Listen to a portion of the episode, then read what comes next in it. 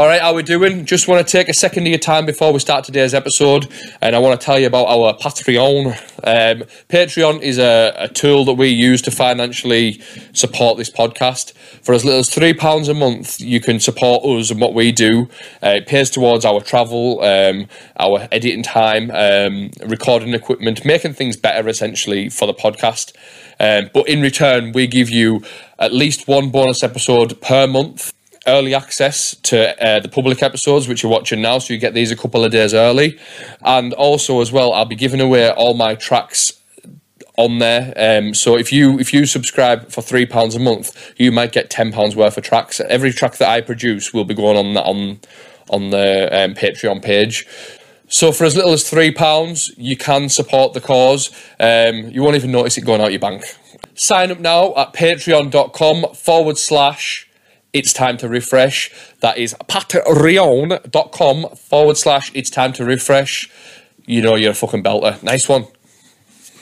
This is the It's Time to Riffresh podcast with Brad Riffresh, the podcast about life, music, traveling, shit, literal shit, that is, and weird and wacky stories with Brad and a range of guests from the planet Earth.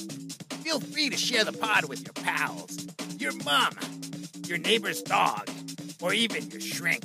It's all fun. You can follow our Facebook group called It's Time to Riffresh Community, or It's Time to Riffresh on Instagram. Right into the pod, ask questions, and share your stories. Enjoy the pod. Hey kid, what time is it? It's time to riffresh. Uh, back once again with another podcast. This is episode 40 of the It's Time to Riffresh podcast. And on this one, we've got a guest who I've tried to get on for ages, but he's just fucking dodged me the whole time. It's, uh, I've had his brother, Chris, on. Chris Lockie's been on twice now. This is Al. Um, Because he's And- a wee fame hog our kid like.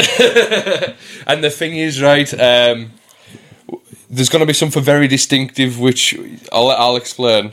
that one of them speaks in a really broad Scottish accent, and the other one's pure Cumbrian, Mara. So, I'm not going in. I've had this conversation a million Hey, times. well, we moved in when I was young. he wasn't too young. yeah. So, what's the age difference between you? Just three years. Three. There's three years, but like he's, he's held on to that. man, Like look, man, if you want it, I can fucking pet it on for you. Don't worry. you actually sound like him, same tone, everything. thing is as well, like um, our kid goes training with Dave Stratton, and then we're like every time I see Dave, we'll have a little bit of a crack in that, and he says, "You got an impression of your brother's Bob on?" I'm like, "I fucking should be." yeah, you, you hung around with him enough. aye, aye. We shared an apartment once that we both never lived in at the same time. So I just want to get into it straight away and just ask how you're doing. And I know I've talked off pod and that, but how's it going? all right, good. Yeah, happy it's not been for a long time, man. Yeah, that's good. It's good I, to hear. I had to stop drinking for that to happen. Though.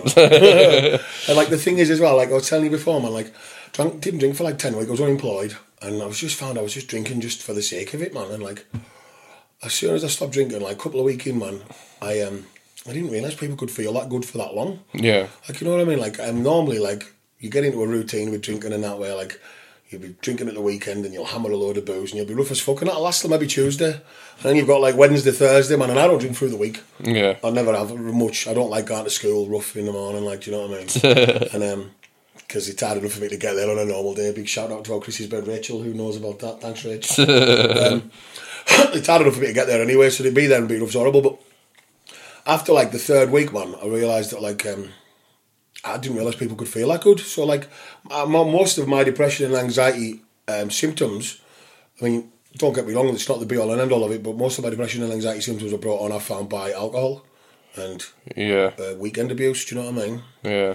And I didn't realise people could feel that good for that long. Man, fucking 10 or, 10 or 12 weeks. Because you get into that cycle where you feel shit on the Monday and Tuesday, and it gets to like Thursday, like, I feel great, we should have a drink. Yeah. And it's like, no. Well, now I'll only drink, as we were saying before, like, if I'm going to be with the people, people who I love and people who love me, and if it's going to be worth feeling like shit. Yeah. Because, like, let's face it, man, sometimes you do you, you do it just like we were saying before, man, just because there's a fucking way in the day. Yeah, yeah, yeah. also, my mum told me not to swear as much today. yeah. Is that what she's going to say? Yeah, said, I'm really worried about you going on there now. You know, you swear a lot. I went, oh, fucking hell, sorry, man.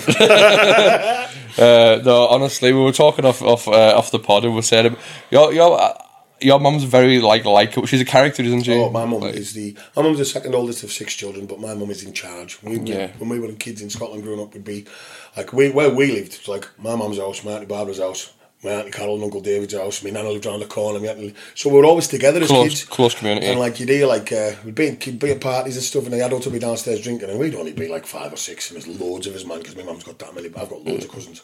Which is weird. I'll tell you about that in a minute though. Mm-hmm. Um, and we'd be at parties and that, and like you know, kids would be making a racket and fucking jumping about and stuff. And my auntie Linda would come upstairs and you kids have got to fucking pack that in, like "Fuck, God or whatever. And then next thing you know, that would carry on, and then you'd hear, oh, "Fuck, Auntie Mine's coming up the stairs." yeah, I know. Like, you uh, don't fuck with Myra. class, like class.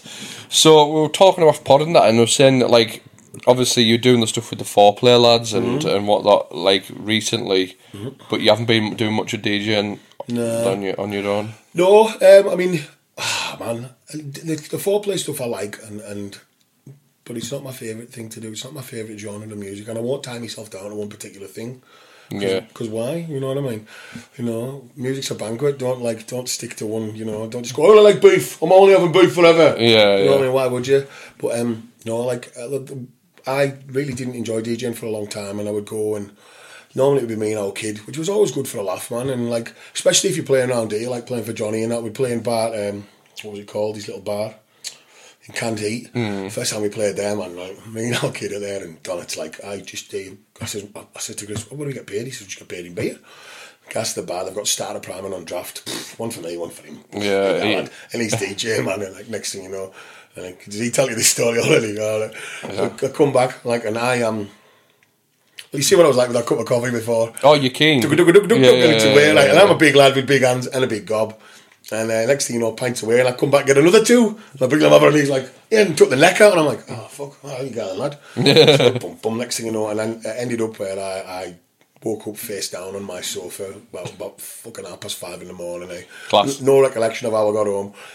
Vague memories of being in soup. Um, sat behind the DJ. desk. Lord knows who I tortured that night, eh? But goodness knows. Eh? Good night though. Oh, Enough aye. sounds like it. good night, my night. But, but the best night I've had lately, DJ. I mean, played a gig with Varty. Like one of the well, one of my biggest foibles with foreplay was not foibles as such. Sorry, boys. He's like, if I'm playing with them lads, I'll they all play that. They all start at 120 because it's that kind of disco kind of Yeah. music. Do you know what I mean? And like I was like playing a little bit faster than that, man. Like I want to be starting at 126 and bumping it to 130. So Yeah. when I played with Pete Varty, who was uh, via to who's known as Vinyl Man. Uh, Yeah. I played with Pete. We played at a, uh, at a gig just at a bar in Maryport, and uh, fucking hell, man, it was half liberating. Like, So I what type of stuff were you playing? Uh, well, to be start with, right, I played. It was six hours. We were on four, man. I played an hour and a half. I just played some warm up stuff, like some some of some of the kind of foreplay stuff, man. Um, I pumped it up a little bit towards the end, man. Um, I play a lot of Jet Boot Jack stuff. Big shout out to him, Adriel left. Thanks, mate. He, he makes some amazing like bootlegs of like 80 stuff and stuff into like a, into a disco house kind of vibe. Right. And if I could make like edits, aren't there? yeah, if I could make yeah. stuff like that, I would make it in the fashion that he does, man. And I love his stuff, man. Another fella love his Angus MacDonald. Yeah. He's fucking unreal, man. His disco house stuff's good, but he also he's been he's got a label, man. I can't remember what it's called. Onto the Groove, and they make a lot of they remix a lot of like old school and Italian stuff. Oh, phenomenal stuff. But Varty went on after us anyway, and Varty started 130. No fucking around, man. and, uh, he just flew down the gauntlet, man. And I was like, fuck, I don't know what I'm gonna play after this. Like, So what was he playing? um, he plays a lot of his own edits of stuff for people to buy tunes and edit them stuff, and he also Yeah. makes his own tunes as well. Uh, so it was just funky house. Really, it was just funky house, but it was really tough stuff. Like uh, stuff I hadn't played for years. So, like that's the best thing about MP3s as well. For me to have had to have done what I did with records, and I've had to have three fucking bags with us. Yeah, you know? yeah, yeah. And uh, and uh, and uh, I just dug in, man. I played one of my. That's probably the, the best set. Of, like the best set I've played in a long, long time. Like playing stuff like one of my last tunes was like uh, was um, was the Armand Van Helden mix of Insomnia and stuff like that. And it was the most fun I've had DJing for a long, long time. Like just uh, it was just class, man. Really I know was. we are going to get into your story in that, but what what's what's the sort of peak years for you? Was it like Oh, early two thousands? Early Yeah, 2000s yeah, yeah. for Funky House, for Funky House. For, yeah. Even for trance as such, trance, I mean, trance was better in the late, in the mid to late, in the late 90s, but yeah, the Yeah. early 2000s it was good, but like, stuff like like Head Candy, I lived in Newcastle for a couple of years, man. There's a Mm. little bar on the quayside called Stereo, and every Sunday night they had Head Candy night. Tiny little bar, man, right? Six by six glitter balls above the dance floor, six disco balls above the dance floor, man. Yeah. And that would be on till about maybe about midnight, something like that, I think. And then if you went to the Pitcher and Piano, which is I don't know if you've been in there, a bar on the quayside, I don't No. it's still there even. It's near Malmaison, and they've got like this beautiful big mezzanine balcony, and there'd be a guy up there. Just and, and, and oh man, it was unreal, and that for me formed a great deal of my musical, like as it were, anchorage and DJing at that point because I, I, that kind of music will always hold a special place in my heart, like that kind of head candy, funky house stuff. Handbag, the gayer, the better, man. It's straight. It's strange though. Do you not think that like there's only there's only that that short gap. We I, I can't give you an exact date, but we'll give you a rough date. Say 2000 to 2004, where like the funky house really did like Mm-hmm. Yeah. it, it, people of your generation. It seems to be they'll be they love it. They love Yeah, that yeah, thing. It Well, never that- really translated later or earlier. And your thing is as well, it doesn't really do do it much now. But I mean, you look at things like you I get people like Eric. Prydz and people like that Yeah. who no longer make that style of music. Um, but you get people like Seamus Haji who still do, Mm-hmm. and it's still some of that stuff's really good. Like, but for me, it's just yeah, just that kind of time. But for me, like we ran a night in the back room of Fusion at that time. Me and Robbie, me and actually, uh, me and Ben started it. Ben's now uh, Ben lives in Newcastle. He's, he's, he's resident in uh, Digital. Felix Leiter. Oh, and Felix, started yeah. a little night called Soda in the back room there, man, and that was just that was just about handbag funky house. Do you know what I mean? And that was really fucking good. Like, but that's the thing about playing like playing in a club every week, holding like a residency is such fucking. It gets old fast. Yeah. Do you know what I mean? It's good for the first few months when your mates are coming every week and that, and it's a good laugh and that. But then there's someone else going on somewhere and you can't go Yeah. and it gets old quick. Like we used to also run uh, on the first Thursday of every month. Right, this is when we run with me and uh, when I ran the Royal Oak with Daz Elwood. Uh, in the back room of Fusion on the first Thursday of every month, we would run a night called One Five Five, which was just hard house and hard trance. I know about this. Yeah, yeah. Oh, yeah. it was phenomenal, man. Who was it that reached out and mentioned that? Said if Al comes on, talk about this. Somebody Bug. did. Bug. Uh, Bug. was Yeah. It was me, Robbie, and Bog were the residents, man, and I would always go on first because I like that kind of hard trance kind of sound, and uh, yeah. it was good, man. But yeah, it was that was that was just that was just. That, I think that was more just for us than anyone else. To be fair, that was just like an outlet to go and play that kind of stuff, man. What was your What was your turnouts like for that? Ah, oh, we'll just be dependent on Thursday. Because back then, like in town, back then Thursday nights were good. You were busy like, be busy Thursday night, Friday night, Saturday night, Sunday night of the week. So Yeah. Thursday nights were always good though. I love Thursday nights out. Like, Because the back room, how many did the back room hold? wasn't big man. The Yeah, but it was it was Oh, it was bigger than some oh, aye, bars. Yeah, yeah, yeah. yeah. But the worst thing about it was that there was a toilet and you had to walk across the dance floor to get to the bar and the toilet, which kind of ruined the vibe a lot of the time. But do you know what I mean, man? I've got fucking really, really good fond memories of there, and I've also got nights that I could not tell you what happened at all. Yeah, Oh mate, honestly. we'll get see, into that. See, talking like of that time of year, like so playing hard house and things like that. We were going to tidy weekenders and like travelling to Sundissential and stuff like that as well. And, uh, We'll get into that as well, mate. I've, I've, I want to pick your brain about that because obviously you, it's uh, like you and Chris had the same sort of upbringing, Mm-hmm. but you always went for the, the, the tougher side, Oh, wow. and then whereas he went for the more housey side, and then he's like Chris met in the middle with the trance. Yeah, Chris was writing the prog and stuff like that. And at the time, I had no time for progressive house. Yeah. And I honestly believe, like listening back to it now, though, some of it's unreal. Mm. And I believe that a lot of it, it's. See, especially for me, like I've got ADHD, and it's for, for stuff like for that tougher style of music. It's an instantaneous hit. It's a relief. It's that there's no fucking about. There's no waiting. There's no four minute intros that he's on prog house and stuff like that. You're in. Baseline comes in minute and a half, two minutes into a hard house tune. You're in, hmm. and it's changed. There's no need for patience and waiting what you want. It's that instant gratification, and I think that's what it is for me. Yeah, I just, you're just chasing the next thing, the next thing. the Well, next thing, yeah, kind of. I'm maybe phrasing it wrong. but- Excitement- it's Yeah, excitement of it, Yeah, yeah, yeah, yeah. it is. aye.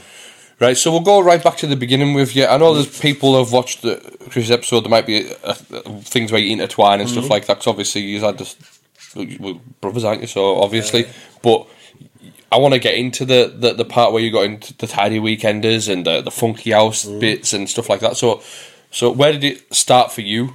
Or DJing or just clubbing. Um, well, the music side of things. Music side of things, um, I was really into happy hardcore growing up with St. Bees, me and Nicky and Martin, uh, Nicky Sewell and Martin Parr. And then uh, my good friend Christian Harrison gave me a tape of an essential mix from maybe 97 or 98 uh, with Judge Jules and John Digweed at Slinky's in Bournemouth. Completely changed my life. If you can find that out there, I'll, I'll find you a link and just listen to it, man. Unreal, like. Uh, it was phenomenal and it changed my entire view of music and uh, and opened up my eyes to things like trance and well, it Right. opened my eyes to trance because that's what it was really. And uh, then knocking around with those guys a long time on um, just be a part like where we grew up in St Bees. It'd be like Nicky's house, Martin's house, and my mum's house. And during the six week holidays when we were young, your parents would go on holiday. Sometimes Yeah. mine would be away for two weeks, Martin's would be away. So there was always somewhere to go, somewhere to be. So I get pissed up on a Friday night and listen to Pete Tong. Class. And uh, aye. so what was it? An instant like like to music? I- I've always liked music. Growing up, um, growing up with my my mum and dad, there was always music in the house. There was always music in the car. Um, there was always records. There was always a record player in our house. Well, that's the thing. It's I like that because um, we we've seen we we talked about this not so long ago. But I remember when I bumped into you on the train. Yeah, I yeah. was I was heading over to York, That popped up. Actually, it was just before Christmas. That Yeah, popped up on yeah, my yeah. Facebook memories. and uh, you, Chris, and your dad were going to see. Who was it you going to see? Uh, we got to see Biffy Clyro. See, I think that's good. That like the the, the, the dads and lad thing where it's like you've got a mutual interest in music Mm. and that. Well, that came about right because I was going out with Becky Kerr when we lived in New York, and she had bought three tickets last minute as a Christmas present for me and my me and her and my dad to go and see the Foos. Yeah. I've been a Foos fan for a while, and uh, my brother had found out we were going, and like Becky gave up her ticket and gave it to Chris, and we went to the SECC to see the Foo Fighters, and the Eagles of Death Metal were supporting them, and somebody else I can't remember who it was, man. Eagles of Death Metal were pretty cool, but um, that was the first time we ever went, and after that it was an annual trip Yeah. from 2004 onwards, or semi as, as often as we could when my dad moved to Switzerland Yeah. to go to a gig. Um, you know, we went to loads. To be fair would you, man, we went to see. Um, But it's, it's a good it's a Oh, good aye, aye, fucking class, bonding exercise. Yeah, it was. Aye, aye. Like it's literally music bringing bringing people together. Yeah. Like and as you say, make it an annual thing and stuff like that. So obviously, I know that you growing up, you were you had that, like the influence of say your parents and stuff Yeah. like that. So, but when when did dance music? So you said about happy hardcore at first. All right. Well, the first time I actually I had a big experience with dance music was was when I was about fourteen, and people used to listen to like um, the Zone and shit like that, man. And it, I liked it. Don't get me wrong. Um, it was, but like it, it was nice and everything, but it, it just kind of filled the gap for me, and I liked happy hardcore better at the time. Yeah. But when it came to DJing, um, I first experience of that. I think I was fourteen at Steve Kapner's house, and he bought himself a pair of Pro One Fifty belt drives. Yeah. And uh, and some little mixer. I can't remember what it was. Now you know people always say like. Everyone's a DJ till you put. There's always that meme with a set of Technics that says everyone's a DJ till you put a set of these in front of them. Everyone's a DJ till you put a set of belt drives in front of them. Yeah. and that So- that, that proper piqued my interest DJing like more than more than just dance music itself. Right. So when when you went went so for instance when you went to this lad's house, what was Hmm? it, what was the music being played? Oh, uh, uh, Steve Kapner's. It was Yeah. Italian house, Italian and which is so hard to mix though. it's the cue points and If everything. you it's don't odd. know the tunes, like the short intros, and you need to know the keys, and you need to really know what goes with what, because otherwise it just sounds. Wow, it sounds like three cats in a bag. Yeah, it is. There is an art form to it, definitely. it's, Um, it's not. It's not the same as like if you look at any anything after that, right? You look at like house and trance and hard house after that. Hmm. The the outros and intros are much longer, and it's so much easier to mix. And like anyone who can mix Italian properly, I'd tip my cap to you because it's rock hard. it is. And I've never had that much of a of, of, of a. I've been bought into it as much to. Um, Yeah. you know what I mean? To want to have a go at it as such. So who was who was what was the trance tune that enticed you when it? because obviously you said you heard this tape, but it's about to be something that you've Um, heard and it's like The tune that stands out on it more than anything for me was uh, on the John Digweed. He played the second hour, and it was uh, oh, Doll said it's over, it's under the Brothers in Rhythm remix. You would class it as prog trance now, but fuck me, what a tune that really. I don't I don't think I know that tune. Oh, I'll, uh, I've got it on. I've got it on vinyl. Yeah, that's like that's that's the only white man powerful thing to say in the world. That'll be cancelled soon as well. That's yeah, that's yeah, that's that's white privilege. I've got yeah. vinyl. Uh, got, that on, got, got that on vinyl. You can't say that. Ah, not, not in 2023. you can't say that. You you know Yeah. you're putting everyone down who only has it on MP3. So so you you're getting into it and that and like your mates and then uh, are all are all like you're all obviously mutually in, getting into it at the same time really. Um, what was it like like in school and that? Like was was was it a big music culture or I I asked, I took music GCSE because I was interested in it and because there was a lot of beautiful girls in my music class yeah and I never got to work with any of them. at the end of the two years, I could not play a note on anything. yeah and you've been friend zoned by all the girls. Oh, absolutely! like absolutely, friend zone, man. Um, and uh, my music teacher, a lady called Anne Hanley, God bless her, she's like, Al, what we're going to do here? So I ended up writing um, three musical composition pieces on an Atari. Oh, was it an Atari I can't remember the model, but it was an Atari computer. Same program Fatboy Slim still uses. right. And uh, there's somewhere in my mother's house, I'll, I'll dig it out for you one day. There's three really bad attempts at composition, with one of them being a kind of dance music style of tune. Oh, mate, like a Oh, yeah. piano tune. Right. I'll dig them out for you one day. We'll have a, a beer and a giggle. Like, That would but be then, uh, but, uh, this is the this is the bit. Yeah, I don't think I've ever told this before. She said, "Right, Al, you need to perform. Can you sing?" I was like, "I don't know." Uh, And uh, so we did some singing lessons. and I can sing, and I was trained to sing over the course of six months, and I can still sing now. mate. See. The of turn.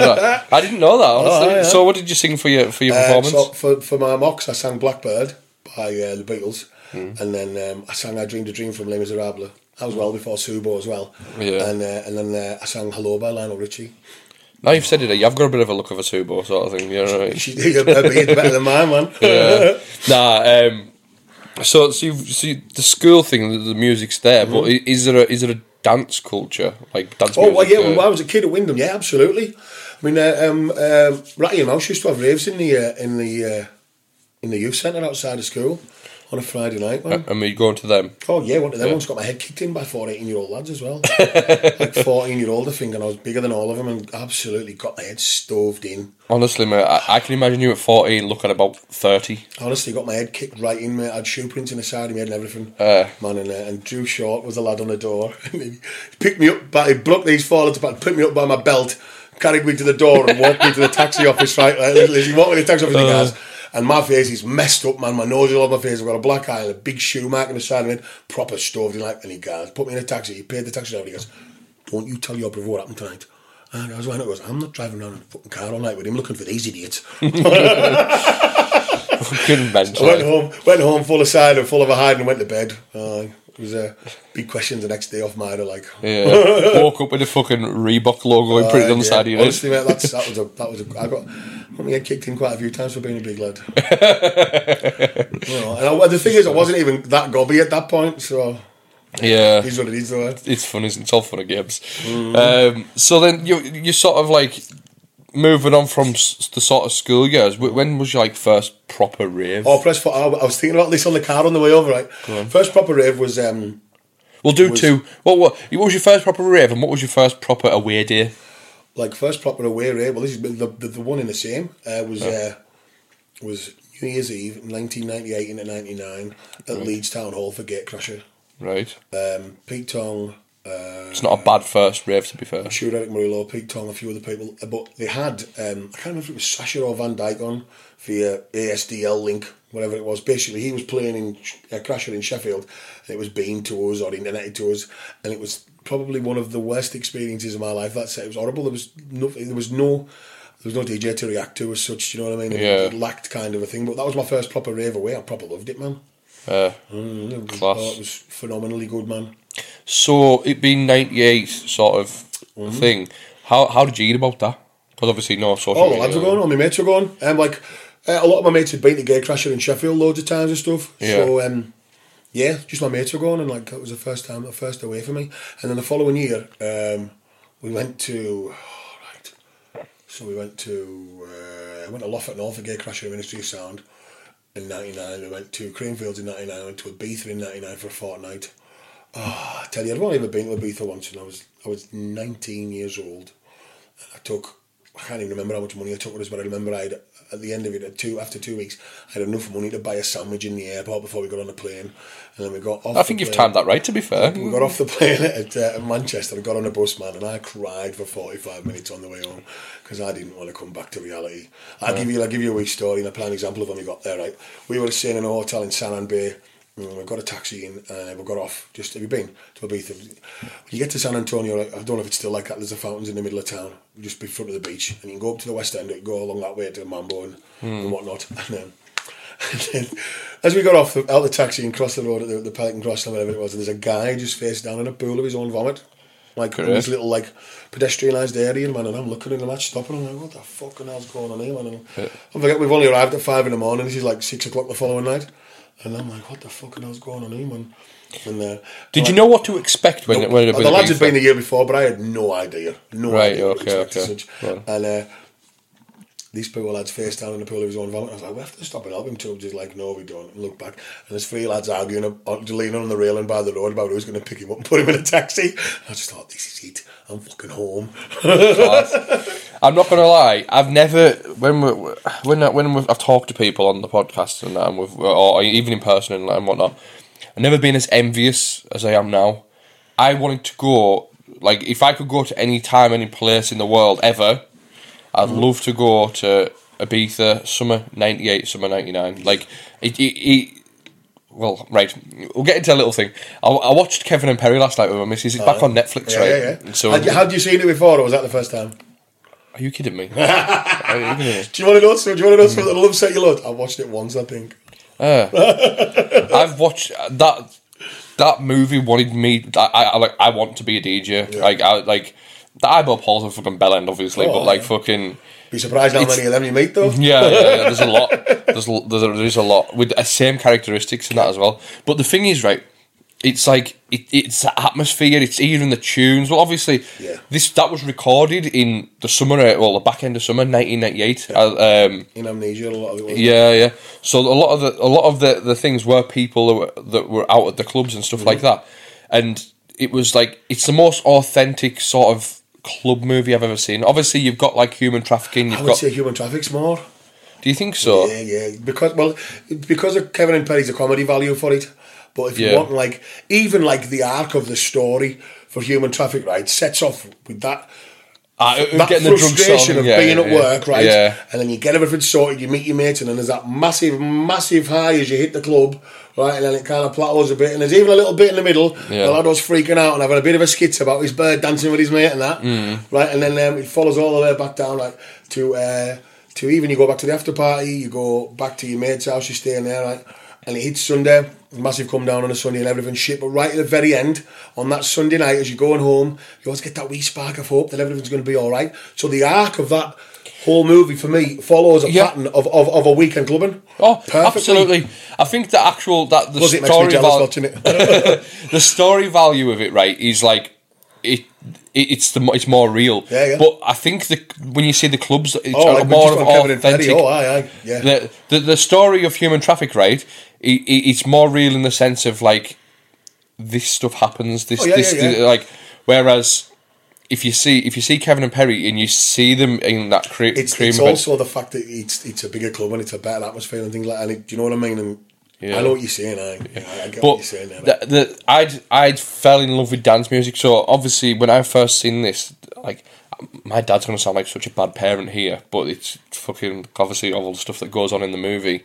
But I watched it in, I think I watched it in about December two thousand. I was four years old then, right? Because he was watching it, that's why. Yeah, yeah, no, but he, no, he'd already watched it, right? And he was showing me because obviously I showed it interest in music from Yeah, a like yeah. dead early age, and the the early music that I listened to it was always uh, say like say Elton John, Meatloaf, just whatever he was showing me. Uh, I liked Eddie Grant as well as a kid. I was a massive. Eddie Grant fan, and like, um, he was like, honestly, you, you'll you'll really enjoy this.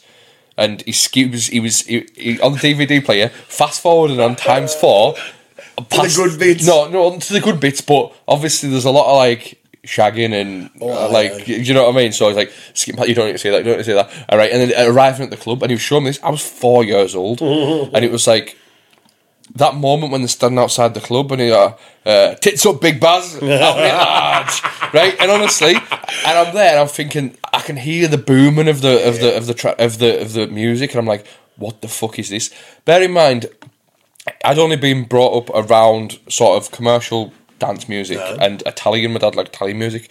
Um so when I'm hearing this trance music I'm thinking what the fuck is this is amazing. Aye, isn't it? and like I didn't understand why it was amazing. Obviously, the older you get, the more you understand it. But like, I'm like, this is this is like enticing me.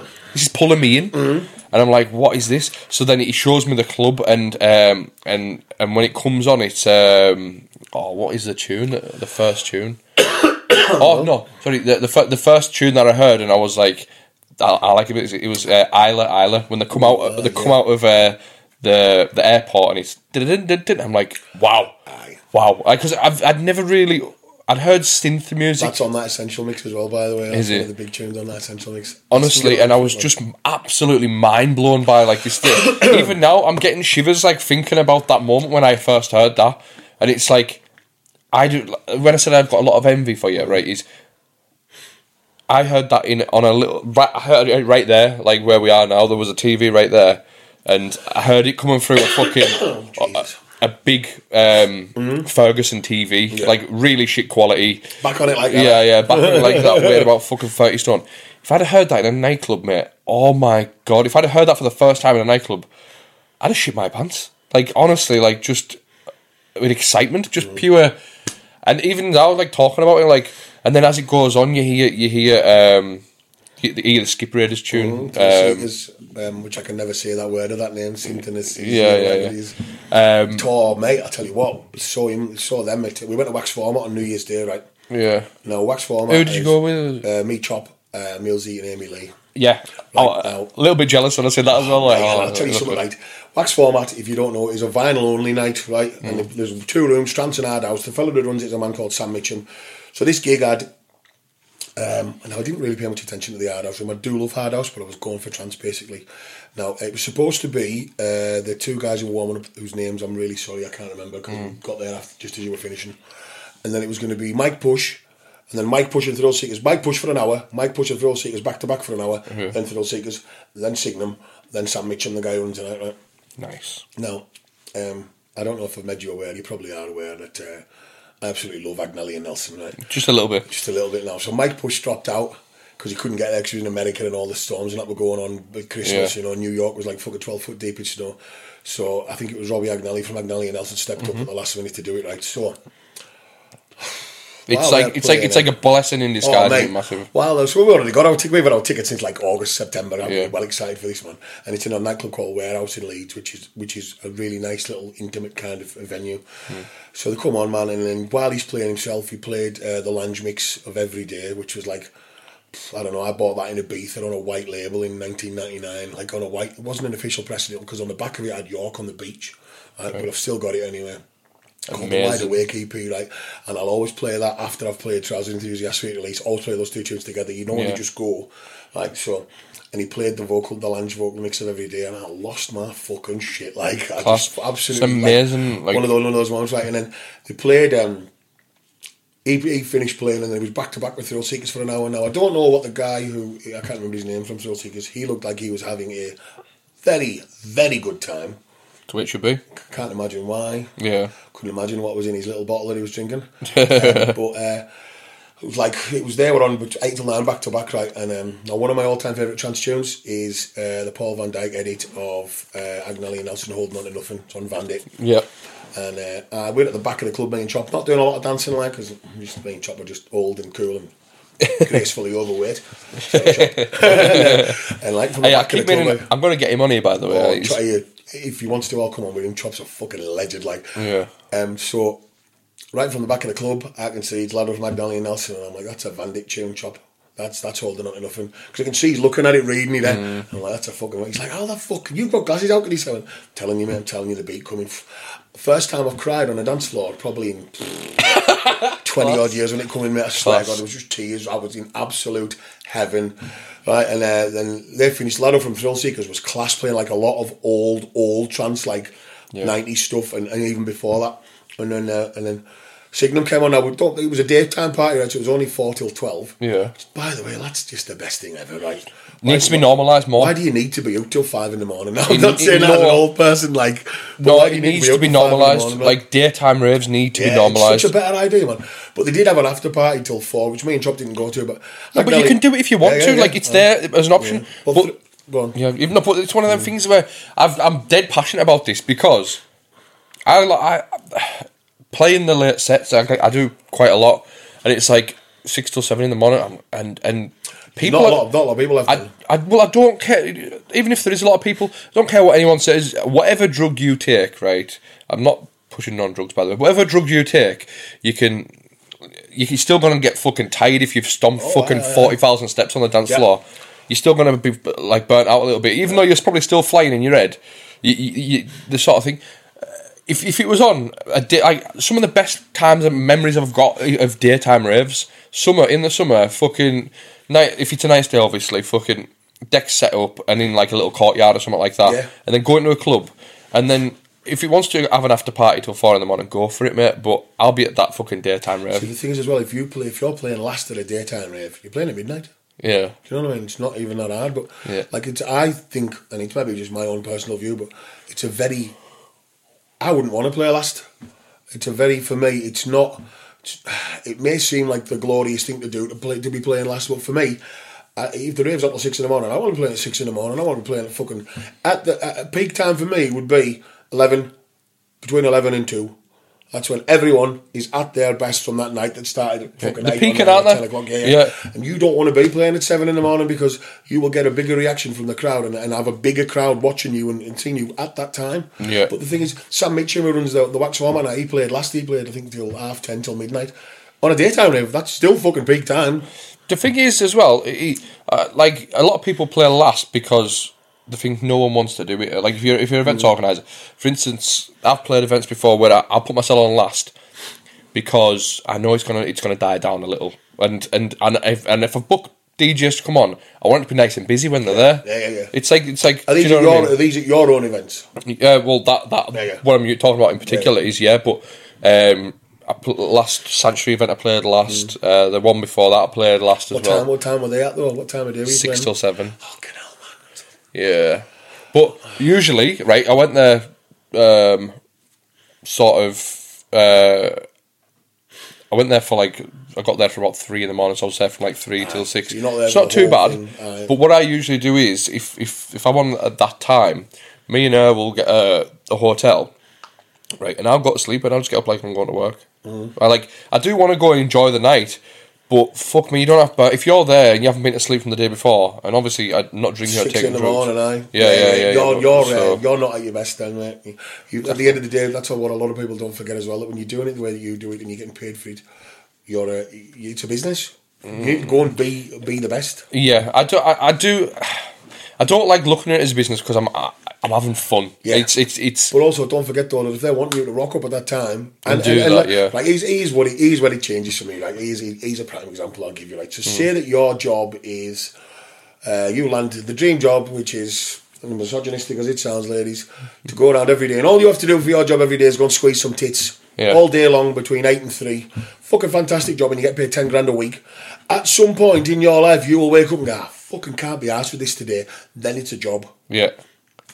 Exactly. Okay, it makes sense. It makes sense. But and there's money changing hands, so it is a job. yeah, Do you know what I mean? yeah, I suppose so. But as I say, for for me, like. I wouldn't want to change the culture because it's an amazing culture Oh, as it Like I'm, I'm still in my head. I'm still the the, the sort of thirteen year old lad Mate, who, mate, mate, you are you are young enough where I could technically be your dad. Yeah, it's, it is. It's right though, isn't it? You can use the analogy what you said before. What, which one? About the about the uh, fucking the dog. Yeah, Well, nah, I'd have been your dad, but the dog beat me up the stairs. that is one of the best lines I've ever heard. Shout Eh? out to our Chris for that one. Cheers, brother. Oh, that honestly, when you when you said that before, I was in absolute awe. I was, there, I was like, oh my god, that's amazing. No, There's a lot of Lockyisms come out of the big lad's mouth. yeah, um, class. But as I say, like for me, if I if I if I could organise events and I knew people were going to turn up at fucking two o'clock in the afternoon and go through till twelve. Oh my, I'd be in I'd be in my element. See, like, maybe see, like the, the, the wax format things and Tidy do a lot of day parties now as well because they know the demographic that's going to those things is people that will Tidy when Tidy's been around since what 97, 96, whatever it is. The demographic who are going to most of those raves are people of a certain age who want to be home. I think people who are going uh, the demographic for, for for bouncing for your scene is is so wide open. You know, there's like there's people in their fifties, Yeah. maybe even sixties who love it and go to it. But then again, there's also kids who are 18, 19 who like Yeah. use abbreviations that you don't understand. Yeah, that is so true. Right, uh, I will touch on this because obviously there'll be no context. Right, I was at work uh, Monday. and Two new lads started at work.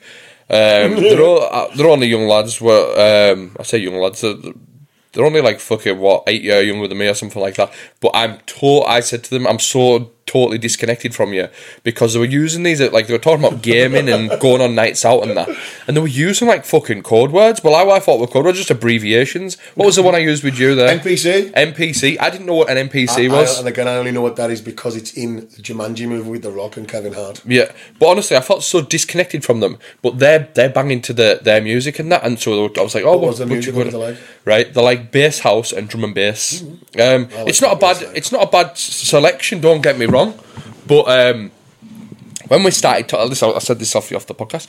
I, I'm- I, I talked about trance music. I love my trance music, and I was I can if I if someone wants to talk about trance music, Yeah. I'll sit and talk about it all day. so Oh, yeah. I thought I'll try and get it in. See if the thing. Just talking about trance, like oh yeah, my mum listens. to Wait, hey. 'Cause I says what, and then this this this this is the the example that they used. Um, during lockdown, do you know when you when when you can't you couldn't go to the gym and you had to go and work out in your back garden? My mum used to stick trance music on, and that's how I discovered what trance music was. When she's standing there doing a fucking jumping jacks in the back garden, I was like, oh, Oh, class, like, man. am I old or or or? You're all beyond your years, my man. You are like. No, yeah, I know it. You've got an older head on your shoulders than most people your age, I reckon. I think probably yeah, but it just it just it just hit me. I'm like. In my head, I'm still 18. Like, in my, like I feel Yeah. 18, and I, in my head, I'm like that until I do something. My knees go, oh, big lad, steady on there. calm yourself down. My knees are like, the fuck you are. yeah, exactly. It's like it's like you, you you go to a rave and that like like there is times I like going to like festivals where there's no bounce music, there's no hard house. Mm. Um, as much as I'd enjoy it, um, I don't know anyone. Taste of everything. Yeah, but I don't know anyone as well at the same time. Yeah. So if I go, like me and I went to a festival and whatnot for, over over the summer, um, and it was class, just fucking all different types of music Mm. and and enjoy myself and that and and and halfway through that night, I was like. Oh, getting a twinge in the back now, like, do you know what I mean? Do you know what I mean? I was I like, know what you mean. like Like, uh, when I was eighteen, you it's something you wouldn't even think Oh, about, I- eh? Like, do you know what I mean? he is a, he is a little snippet for you. We said we were going to talk about tidy weekends and stuff like that. Guess what I'm going in July? Tidy? Oh, aye. Oh yeah, Yeah, yeah, no. I was gonna pop down, you know, for it. Oh, Um, Do it, man. Do it. I'm, I'm, I'm, I'm in a room with me and Nige and Chop and, and a lad called Tommy. I think it's Tommy. Is it Tommy? I don't know him, but I've no doubt I'll know him by the end of the weekend. ah, class, like, And like class. The first time I went to one of them, I was 22, mate, and mum cover your ears. There was no sleep I had. No sleep for the had. first three I Right. to. Well, seeing as we're on the subject, we'll just talk about it. Right. What was your first tidy weekender? Tidy weekend of two, two was it 2002 or three? I, th- I lived in Newcastle anyway, and I went down from there. It's that's the one where the tidy the tidy boys live set came from, and that uh, the one that they used they used all the samples of CDRs and, uh, and they had a Korg booted up Yeah, and all the yeah, yeah. That's probably one of my fucking favourite sets ever. And that, that, And what it- would you like to hear fast- again? What would you like to hear well, again? What would you like to hear, But it must be like 155. No danger. That Yeah. set like. That that was they peaked then though, wasn't it? I would say that I know they've That had was, that busier was only the weekends. second one, But- but, there was a good few years I after mean that the vinyl sales Oh, and aye, everything. aye. Like it was But when that was also the launch of Tidy Two, which was probably one of my favourite. He's probably still one of my Fantastic. favourite labels, like of all time. we've got so much to talk about here. I've got so many questions. Right, Go on then. go on. Tidy two favorite release. Go for it. Oh, mate, that's a difficult question. So many good ones, isn't there? Um, uh, it could be Enigmatic Mastermind because it doesn't sound a great deal like anything else, and the Wid and Ben remix is pretty cool. Um, Misbehaviour is such a Misbehaviour is such a good feeling. Nice tune. Um, but I, uh, all people play the Barely Legal mix, which is I'm sure is I remember we're barely we're barely legal Guyver and Maddox, but there's a, a Haslam and Guyver mix as well. yeah. Um, and then maybe even uh, oh the Guyver remix of Breathless uh, JX. Right, phenomenal right, good tune. And that tune as well, when you listen to the build up and, and the kick off and that, it it you notice a pattern between that and my favourite hard trance tune of all Yeah. time, which is Technikal and Mark French, Mad and Confused, the Guyver remix. Oh, what a tune that is like.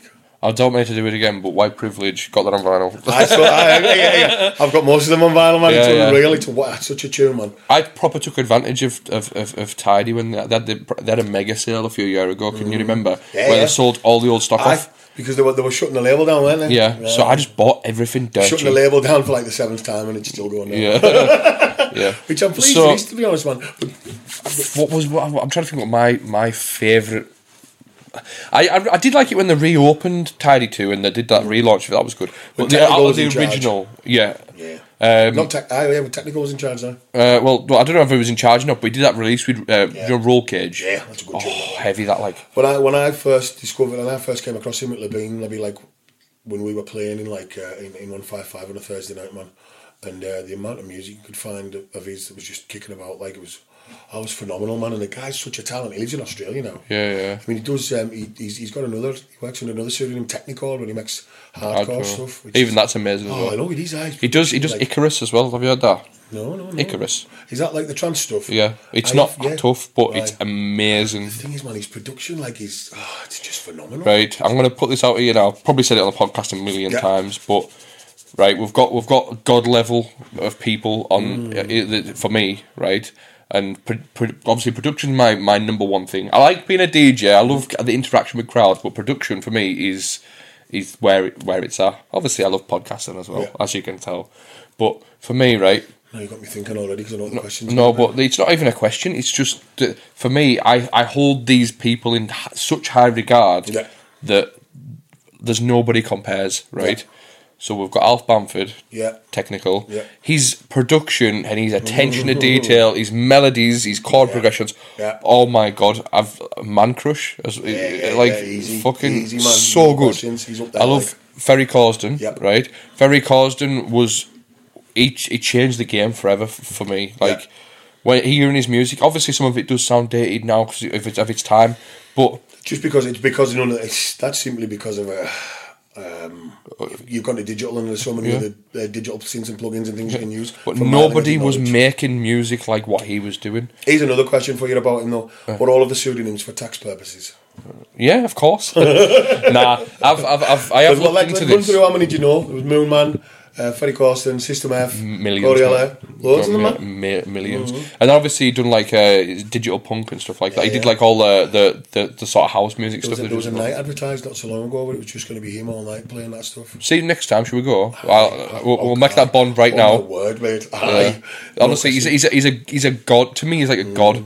Um, I did look into his, his thing of why he had all the things, all the aliases and that, and apparently it was because uh, record labels at the time he was firing a tune out a day, right?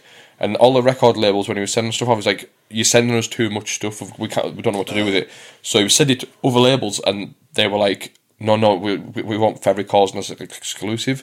So then that's where, all right, I'll just make another name up. So Moonman, well, that- Moonman goes on that label. We'll have System F on that label. Do you know what I mean?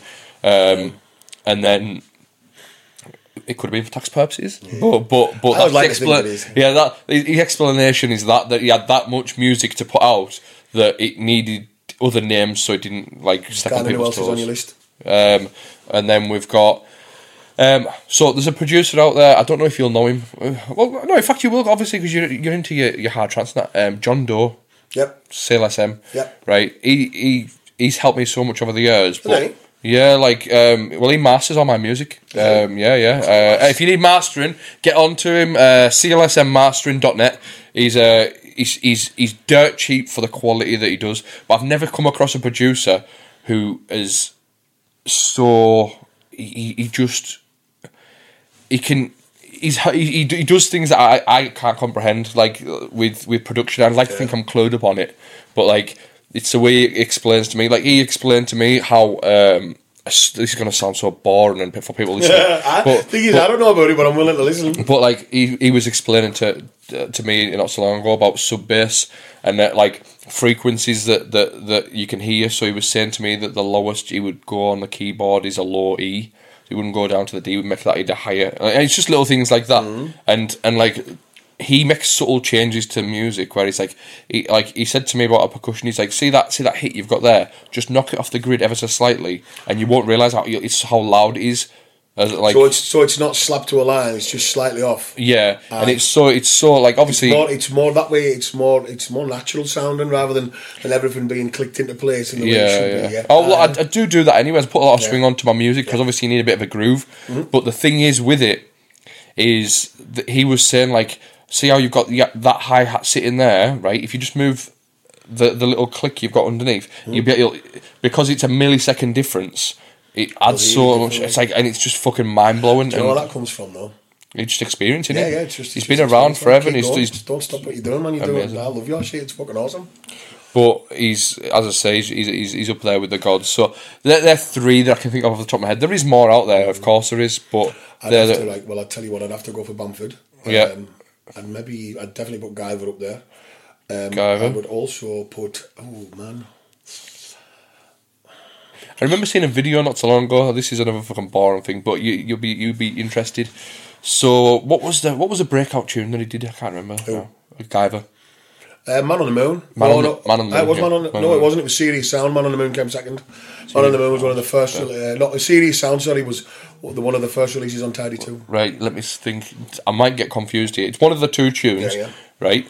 And he, I seen a video. Um, correct me if I'm wrong as well. I'll find the video and I'll send you it. Mm-hmm. It's him and he showed he, he done a breakdown of one of them tunes. I can't remember which one it was. To be to be honest with you, could have been Serious Sound. I think. Well, anyways, and it was he showed you how how he wrote the riff for um uh for big, lovely hands in the air trance riff, and he said it was it was just the notes from um, Out of the Blue, and he rearranged it in a way to to give it sound. It's it's like. Oh wow! Like it's, it, I've always rated his stuff. When I when I, even when I first heard it, I was like, "This is good." Um, so hang on, who have we got? Bamford. and- Yeah, Guyver. Uh, Bamford and Guy. Um, I would put I'd put Above and Beyond up there as well. To be honest with you, the stuff that they, they make now is is more based for international, Yeah, yeah. especially American market. Yeah. but, Like, still fucking really good trance, man. See stuff like uh, like the Sirens of the Sea album. Well, Satellite, Satellite's probably in my top three trance tunes of all time. Beautiful vocal. I bought that, and everyone I bought it, all the mates were like, "That's cheesy. I don't like that." A couple of years later, they brought out the entire album, um, which probably one of the, the standout tracks on that for me are "A Lonely Girl" and uh, "I Am What I Am." But we change the words all the time, me and Mackie, and I'm not even going to go into it because it could be construed as bad. Uh, but like, there's another tune on it called "Beautiful Together." Oh, mate, always, always hammer that tune. I'll tell you what else is on my list then as well. Uh, Giuseppe Ottaviani, and um, I'll even put Early Emery up there Right. for his stuff, man. Yeah. But and, and definitely Corsten, man, because one of the best trance tunes in the world. I, I used to start a lot of trance sets with was was beautiful. Class tune. Beautiful's unreal. Yeah. Oh, phenomenal tune, like. Well, I remember when can when I I I booked you in 2015 to come and do a set down in TJ's for a It was seventeen, wasn't it? 17. Ah, it was seventeen. Yeah, yeah. I thought it was, Was it the history of dance one? Yeah, yeah. it was. I uh, was 17. Yeah, yeah, yeah. Oh, uh, I must have lost track of time. Um, anyways, and I think you played um, Satellite, mm-hmm. and Did I, yeah. there was me and you just looking at each other. Like, There's, eh! there's no one in yet. It was, I was on, I was on first, wasn't it? yeah, yeah, no, in fact, who was on before me, man?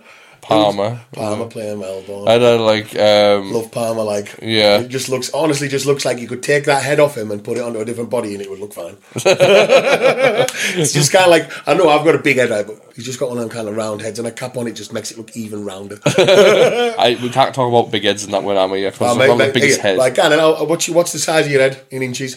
Let me see that. Let me see that. Is it a snapback? Fucking massive. Is it a snapback? Mate, get out of town. Can't even get one to fit us. Can you know? Twenty-five inches around, mate.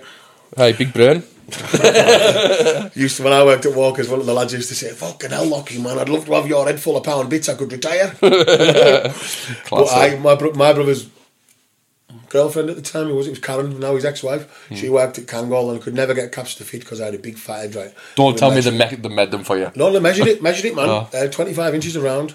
Wow. Now to put that into perspective, when I was eighteen, the girl I was going with, waist wasn't even that size. Wow. so now I can only get to fitters, right? Uh, you know, like the the uh, the the the, the uh, you know the Under Armour ones that are stretchy. They've got Yeah. sizes in them. Large to extra large fits, but I've got to wear it a few times before I wear it out because there's a big ring around my head. I've since discovered you can get extra large to XXL from America, but you're talking like maybe forty quid to get it delivered. Yeah, now. it's not Plus, worth I- it, I like. But the thing is, mate, it's not. It's non-negotiable for me. Look at the size of this Swede in the summer. Can you imagine how red this is going to get? I can imagine you just sit, walking around your house with the hat on. Oh, and, I like, got to have a good like, man. stretch it, stretch I'll looking around, you'll laugh at this because I take it off and it's just this elasticated mark around my forehead. It's like, uh, have you seen on, on Matilda, the movie? Do you know Matilda? And Uh, Yeah. the, he's got the thing glued to his head and he's just got the, Aye. white, the black stripe there. That's what I imagine. Not far from what it's like, mate. Not far at all. Class. So, hey, so you know what we said before about um about daytime parties and stuff. Yeah. So the dynamic of Tidy Weekenders has changed dramatically as well. I seen on the last Because, one, by the way. uh, yeah, that's yeah. the Tidyland one. That's what this one's going to be like. So because they were fully well, everyone was absolute headbangers. There was not much daytime activities. But see on these ones now, and also that was because they used to be in March and October. Yeah. Now I went to a summer camp once in Camber Sands. Don't drive to Camber Sands, kids. It's a long fucking way. Yeah. Um, but we, we went to this, and uh, but these ones now are held in the summer. Now the last one had uh, like I don't know if you've ever been to a Butlins or a Pontins, whatever it is. They have big bits of grass in between the blocks, don't they? So last year at the one there, they had like a trance stage and a house stage, Huh. and other stuff going on through the day. I prefer that. I prefer that. As But well, there's man. historically, um, Tidy Weekenders is famous for everyone going in too hard on the Friday night. Yep. And like obviously the Saturday daytime probably raw off then, isn't Ah, it? yeah. You know what I mean? I, I so. I'll give you. I'll give you one. eh? We went to uh, which one was it? Was it the Dirty Weekender? I can't remember which one it was. I was in the club twice. Once on a Friday night to watch Wid and Ben when they started at nine o'clock, and the next time I was in was a Sunday night for Glasby set at the end because that was a staple. That was Glasby used to finish them on a Sunday Yeah. night. Ah, what a! f- You should always play, play the same tune last day. I was always kick it, Yeah, which Kick was It, uh, yeah. VCR one, which is uh, which was. Aye, it's a, it's a tune as well, though, man. Do you know what I mean? I like it. Yeah, it is. It's uh, I think they should maybe change change it though. Um, I think now. It, Oh well, he, he's, he's he doesn't he's, he's retired from DJing. Yeah. I think he lives in uh, Australia or New Zealand somewhere now, Glasby. Yeah, but as I say, like, 'cause- but I think that they shouldn't. That whoever's on last shouldn't just play it for, for the sake of. Oh, no, I don't think they- I don't I think think they should make a new anthem and Well, like. well, the thing is, that's the weird thing about Tidy. There's hundreds of them. Hmm. Like, um, like, like. Uh, prime example is um, trust me to forget its name. Heaven's Cry. Yeah, Like, there's been oh man, it's been there's been remix of remix of remix on that. Now, Yeah. another good thing that's good about Tidy as well is they do like um, it's that the first one they did was Milked. Yeah, was and series. Rinsed. Uh, milked Yeah. and rinsed, and now there's another one called um, oh, there's a D. I can't remember what the D stands for. Uh, I know, yeah, yeah, yeah. but it's basically just a series of their tunes that have been released a million times, remixed again. yeah, And it's really good. class. man. Yeah, but um, so could, do you want to go over some stories from the Tidy Weekenders? Have you got any? Got, got any little little gems? Um, my friend Nick the Greek once uh, on a Sunday Greek. night gave his. Uh, it was Nick Graham from Seaton, by the way. Yeah. He's in Scotland now. Nick uh, Nick took his jeans off and gave them to Paul Glasby on the Sunday night. And then we found him in the car park on the Monday morning as we were leaving. That's probably the only safe for work one I can give you. Like, class. there's there's oodles of a man. yeah, It was really uh, the thing is as well. What really made it like good, like when I was younger, was it was it was an encapsulated environment. yeah, You know, the club was there, your bed was there, your room was there. It was like, like no Class. holds barred. Do what you like. Yeah. yeah. Um, Whereas now, I think like I'd be quite happy to get to bed. um, I, I just want to ask you as well, because obviously, how old was you on the first one? Did you say 22, 23, something like 22, 23. What was it like going there for the first time? Because, like, I, I don't know how to describe it, but say you go in there and everyone's hyped all the, oh, the yeah. tidy weekend is really Yeah, yeah, good, really good, really good. Yeah. And you're driving down and it's, it's all part of the that. It's a long fucking way to Wales. Yeah, it is, it is, it is. But you're going in and it's like, it's it's it's it's it's it's it's a strange feeling, but it's like you're all going to this this holiday camp for for for all mutual love Yeah, of yeah, yeah, the same thing, huh? Yeah, and it's like the the hype's on. Wh- wh- When you first experienced the the, the tidy weekender, uh, it's, It- is it it- different to everything else for you? It had it had the same kind of feeling and emotion as the conversation we just had about Ibiza. right, same thing as well. Same kind, on, of, on a same different. kind of feeling, I. Yeah, It's just like yeah, it's just and again, it's one of those things where it's it's not like reality. It's Yeah. just it's just you're just there. And the thing is as well, you, it, the thing that was different from Ibiza is you're at tidy. It's a smaller place. You're encapsulated, and everyone's there for the same reason. yeah, Don't get me wrong. You get your, your full selection of, uh, of of all walks of life, of weirdos and people like that. But everyone's there for the same reason. Yeah. And like that, uh, that is just that the, the the atmosphere inside, like the, and when you're in the club and stuff like that, is it's unreal because of that. You know what I mean? And the amount of effort that people make for things like which I don't do because I am a world's, world's most renowned lazy bastard, right? Yeah. Um, and when I'm going, when Costumes I'm and going, when dressing I, up and- when I'm going to a gig, it's for absolute functionality and comfortable Yeah. comfort. I you know people who have made stuff at home and like shit like that, man. And it's still a lot like that now. Apparently, Yeah. I haven't been like a tidy girl, even a hard house gig for, for such a such a long time, man. but I think it's a good it's it's it's a good thing. Like it gives you a sense of camaraderie and and Yeah. and, and I, I love the fact that people are so invested in that record because it is it started off as a record label and Yeah. people have invested their whole and dedicated their whole lives oh, to Oh, it. yeah, yeah, yeah. You go and have a ratchet around on there on there. And you just type the word tidy into SoundCloud and see how many people who are DJs have adopted that into their name somehow. Yeah, exactly. who have probably never played it at a gig, but would love to. Like, like Tidy run a competition every year, every year they, for people to win a to win a set at the weekend. Mm. It's it's, It's uh, a very like it's, like almost like a family style business, yeah, isn't it? Yeah. and there's a lot of people who are like heavily invested in it as such, and they do like every week they do like Twitch shows. I think they do it's one on they do Tidy Tuesday. Yeah. which is like has Tidy too, isn't it? Yeah, Yeah, yeah. And Class. do you know something, lad? Um, he's probably he's probably one of my favourite DJs. Like, Hmm. go on, he's one. What's your favourite? What's your favourite? Um, I'm asking this for a reason. What's your favourite uh, compilation album? Like mix Of mix Tidy's? album? Oh, no, of, of anything. Ever? Anything. right? Well, it depends. I've got one that I've got emotional attachment to because it's more like nostalgia. and It's where I discovered sort of things. Uh-huh. There used to be a thing called um, In the Mix, Ibiza Classics. Can you remember them? Nope. No. But carry on. Uh, came out in sort of mid two thousands, Yeah. and it was called Ibiza Classics in the Mix. And I heard it, and it had like obviously like all the big trance Mm. tunes. I think it's a Ministry CD, um, so obviously they could have got a lot of licenses for tunes. And I heard that, and I was like, "Oh, this is this is like this is what I heard on Kevin and Perry." so Mm. yeah. like, it's all linking together. You, you'll be able to figure out my story as we talk through this leads to this, this leads to this. Yeah. But when I when I heard in the mix of Ibiza classics, I was like, this is the stuff off Kevin and Perry and more. Do you know what I mean? So it's like, so I was like, I discovered. Bear in mind, I was only about six years old, seven years old at, at this point. But I discovered, uh, like, off that, I'd heard um, Till I Come, um, ATB. ATB, and uh, DJ, yeah, DJ Bellissima, uh, Quicksilver, Yeah, yeah. DJ Quicksilver, Bellissima. Um, what else was on that seat on that mix? Um, that that wasn't on because obviously it had all the, the, the Kevin and Perry tunes on like Adagio for strings and stuff like that. Um, I'm trying to think of what else was on. To be fair, um, and it just sticks out in my head that these Was it mixed or was it just a compilation? it was it was a mixed compilation, um, and it it had like um, carte blanche on and stuff like Yeah. that. Like, r- really opened my eyes to like there's more to this. And I remember this is why I'm, I'm attached to it so much. It it's not the best compilation ever, but I'm attached to it so much because I had a track list in there, right? And it was the early days of like the internet, right? And I could go and I could search these artists' names Yeah. to find more. Yeah, yeah, and then I've and then I've found more, and then someone's done a remix of their tune, so I listened to their tune. Bear in mind, I'm only about eight years old at this point when I'm doing this, and I'm like, Just for context, when I was that age, I was probably shitting in my hands and clapping.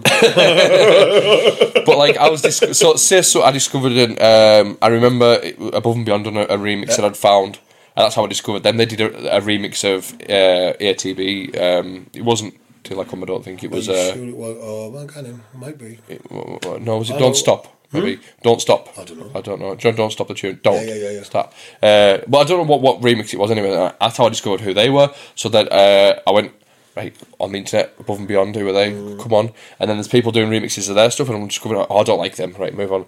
Right, next one. And, and then See, that's, at that's, this point, that's the wonder that the internet brought, though, isn't it? yeah, but like I I remember spending. Doesn't it, it seems a bit a bit silly now, but it was when the, the internet was first sort of breaking and coming in, and it was on dial-up connection. Yeah. Um, and I remember searching for web pages, and I'd spent the whole evening, and I'd only found about forty tracks because.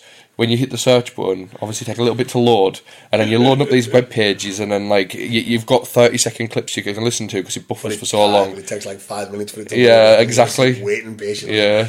And you just you, I used to just say buffering and then let that load right, and then while I'm looking, I look for the next artist that I'm looking for on the list, and and making like this big list of tunes, and then from there that was my base point. My base point in music was this track list of, of twenty tunes on off Ibiza classics in the mix to I had like hundred tunes that I knew now, Yeah. and that's how it built from there. Um, so that's what that's the one I'm emotionally attached to because without that, I wouldn't have discovered so many See, that's the Things. wondrous thing, though. Like, and like, imagine with pre-internet, you just, you know, all you could have was things like Mixmag and Yeah. DJ Mag and stuff like that. Yeah, Uh, there- there's something like that I miss as well, like um, like cover-mounted CDs. yeah, class. CD. CD you'd get on Mixmag. Some of the best CDs in my entire collection was stuff like that. Stuff like Above and Beyond, Laser Kiss Trance, Yeah. uh, Jeremy Healy's Clockwork Orange Mix, uh, Paul Van Dyk, the music mix, uh, the music uh, CD was I can't, just a white label, I can't remember. And the Hard House ones, like uh, uh, like Fergie, Let There Be Hard House, Yeah. uh, Eddie Halliwell's uh, Bosh. Oh Class. man, just unreal. Class. And they were just for free on the front of a magazine. Yeah, great promotional tool, and it's just it's one of them things now.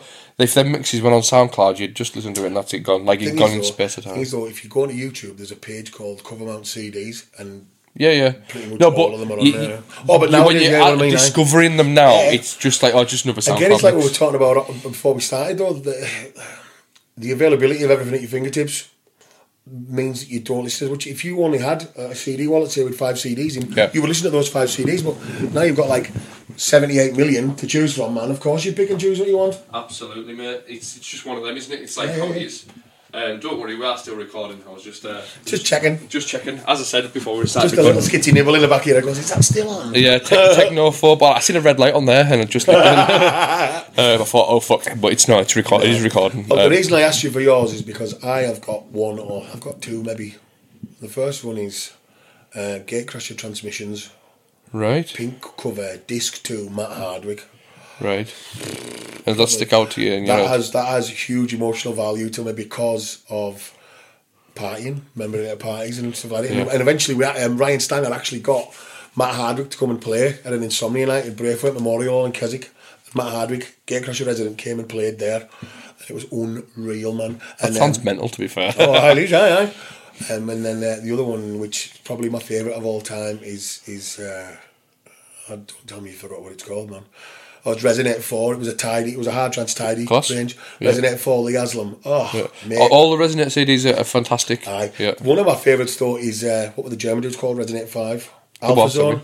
Oh yeah, right. Oh, it's pretty good that man because that kind of German hard trance sound is completely different to what we had over here at that time. Yeah. But like the Resonate Four man, and on it was a tune. Um, oh, fucking Steve Hill alone. Oh, heard it there right at a tidy, and it took another two tidies, so it was a year and a bit before they released it on a tidy white. Yeah. Uh, and honestly, mate, it's probably one of my favourite tunes of all time. It was engineered by Maddox, and the thing is, if you listen to it, there's a Phil Reynolds tune called, I think is it Cracking On or Back to Abs, which is almost exactly the same synth pattern and riff, Yeah. apart from the change of a couple of notes. Right. Uh, but yeah, that's probably one. It's oh, one of my fa- more so than anything. it was One of my favourite tunes because I had to hunt for it. Yeah. And then another one like uh, um, The excitement of that is, oh yeah, is yeah, phenomenal. Nothing. And then uh, and then another one. Um, Rob Tissera from the Dirty Weekender because Tidy always released the CDs after the gig. Yeah. Played a tune called Rob Tissera, Vinyl Groover and the Redhead, Beautiful Like You. Hunted everywhere for this, right? Me and my mate Kel. Um, and we'll go into Kel later if we've got time because Kel's fucking phenomenally um, important in my musical life. And uh, uh, hunted everywhere for this tune, man. Actually ended up finding on a website uh, the Vinyl Groover's email address and email and saying, look, mate, I really want this. My mate's moving to Leeds. We're having a leave and doing stuff like that. I need, I want to buy this tune as soon as possible. Like, can you tell me is anywhere out? And uh, he says, yeah. And this was on a Sunday morning. And he's like, um, on Monday morning, there's uh, there's four uh, test presses going on sale for like such and such. And I think I paid fucking 20 quid for the record and 15 quid to leave the next day. played it Class. Cal's leave and do. Never played it again. But I loved it when I loved it when I heard it on the mix though. I loved it, but I've just one of them tunes I'd flick it past Going, go, nah, so better. Do you not think? Do you not think? Eh, the the, the story itself you've just told there is worth thirty five quid. Do you know what I Oh, mean? I Uh, totally like the memories of Yeah. end. Yeah, yeah. Aye. But yeah, class. Um, we sort of got lost on a fucking a thing there. Um, I wanted to ask you um, the experience because obviously you were saying about going into uh, you went to Leeds for your first rave and that. Mm-hmm. What was the what was the or, or even going to Tidy or a beef Ibiza mm. any of these things? We'll, we'll talk about your first when you first went into. We'll start with your first club event. When you walked in, what was it, what was it like for you? Leeds Town Hall is a big, pretty weird fucking place, and I'm sure there's like a big pipe organ or something at the back of the stage, if I can remember correctly. It was just nuts. I've been to like raves and that round here and stuff, but Yeah. it was just, it was just, it was a place I felt comfortable in. Playing, Right. playing the music I like, being around people who like the same kind of thing. Do you know what I mean? Yeah. It was just comfort more than anything. What was the first club you went to in Ibiza? We got there on a Sunday morning, uh, like 5 a.m. Oh, this is a great tale. Um, and uh, the first time we went out was on Monday night. We went to Manumission Right. to see Fatboy Slim. Fat, and like, another thing is, have you been to Manumission? Have you been to Privilege? Fuck off, big, huge, massive, massive club, right? Pool in the middle and a stage, or it was then, and a, stage in the middle of the thing. Uh, dance floor there, dance floor here, dance floor there, balconies and all sorts, right? And then a little back room at the side, which is just open plan with big windows all the way around it. And then Fatboy Slim's playing, right? And he's not like up on a stage or behind a thing. He's on a little tiny podium that's just as wide as the decks Yeah. wide that way, but a step up about that high. Like no a, barriers, like a, no stri- like a, stri- like a stripper's thing. No, nothing, like, obviously it's, it's it's walled off apart from a little bit you can get into, right? Yeah. But he's just there. There's no stage out around him, and, and like, and I love Fatboy Slim. Norman Cook's one of my Norman Cook's up there. But man. he is, yeah, absolutely. I and, and he's Love just there. I didn't Like, tell you he's about that final five, but he's Oh. he's, he's on there. Yeah, He's just so just you know. there.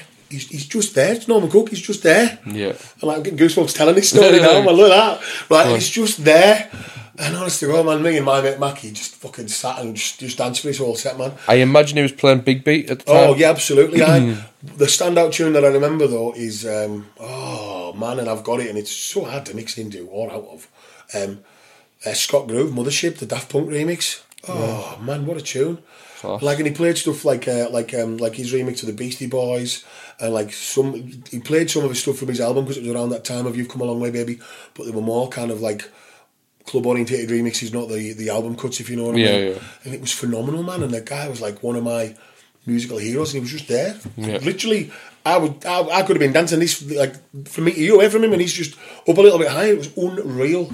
The thing is, he's only your musical hero because of Caravan Love isn't he? Not just that. I mean, there's there's other House Martin stuff that I really Yeah, like, you yeah, know, yeah. like uh, like Happy Hour and stuff like that. Yeah. But Caravan of Love, right? the video of Caravan of Love, where they're all in a church, Yeah. and they stand up, stand up, stand up. and they've got the fucking, uh, they've got the, the, the, the crosses shaved was yeah, yeah. Classic, Aye. class. See, that's the thing as well. Like, well, we've been sat and talking about dance music, but like, you'd be better asking me what I don't like musically than what I do. like. Yeah, yeah, yeah. Like the list is so much shorter.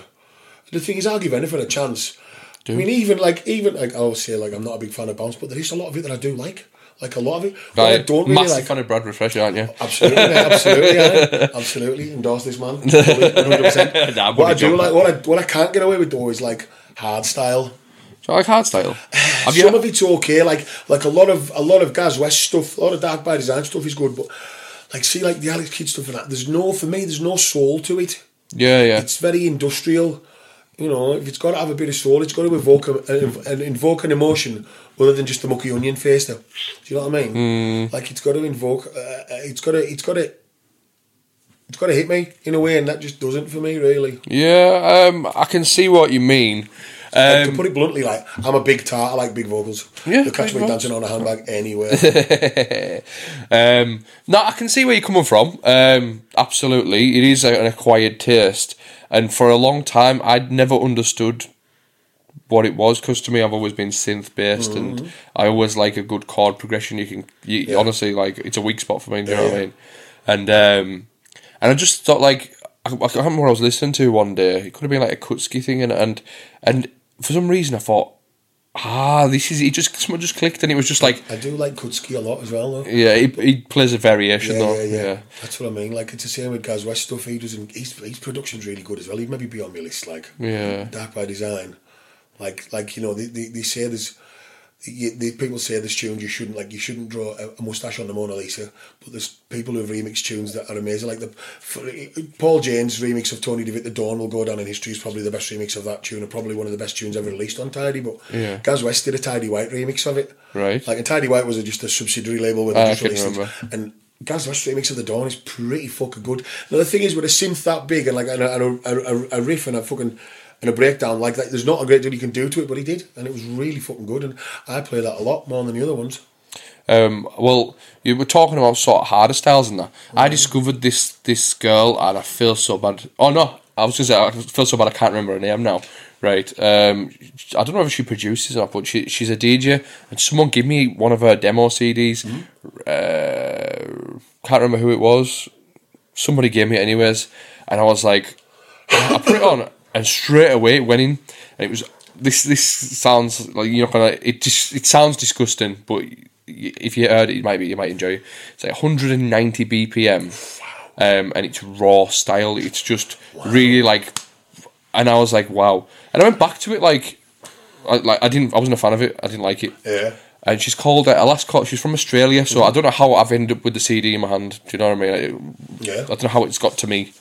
Um, and it's a girl called Scatterly. Uh, I think her name's Natalie some something or other. Um, Ninety though, that's like Oh, I'm not joking, mate. Like, I, I, so I that think like so so 190 beats a minute. You're talking about three beats a second. oh, it's like well, if, if there's 60 seconds in it, Yeah, yeah, minute, yeah, it's yeah, three yeah. beats a second. right? That's it's fucking insane. it's insane. How do you like? So do you think that she? Sorry to interrupt you, but she, when she makes that, she starts at 190, or do you think it's slowed down? And I have no idea how it's done, and I don't want to know really because it'll maybe spoil the Yeah, maybe spoil that, yeah. Like sometimes I wish I wasn't a producer because I can't listen to new trance um, as a listener. I'm listening to it as a producer, and it's is as well, really frustrating. The difference, and a lot of people say, so not- it's not the same as old trance because, yeah, yeah, it's just different because of the, the, the technological restrictions. They Oh no, I love new trance, Yeah, yeah, yeah. but I can't. I don't have the attachment. So do you know Darren Porter? Yes, uh, brilliant producer, right? Oh, no, it's Darren Tate, not Darren Porter. Yeah. Yeah, I know Darren Porter as well. I don't Um, know him, but I know he is. He, he produces some unbelievable euphoric stuff. Yeah, right. He's always, he's always on his reels on Facebook as well, isn't he? He'll just be on there and I've been working on this and play a little bit. Um, oh, yeah, I think I'm not sure if I've got on Facebook. You know, um, Worth, it's worth a. It's worth oh, okay. Well, I'll check it out actually. But and he's he's one of these people, um, and like I love his stuff. Absolutely love Yeah. it. But I, I'm not emotionally attached to like I am with listening to the late nineties sort of stuff.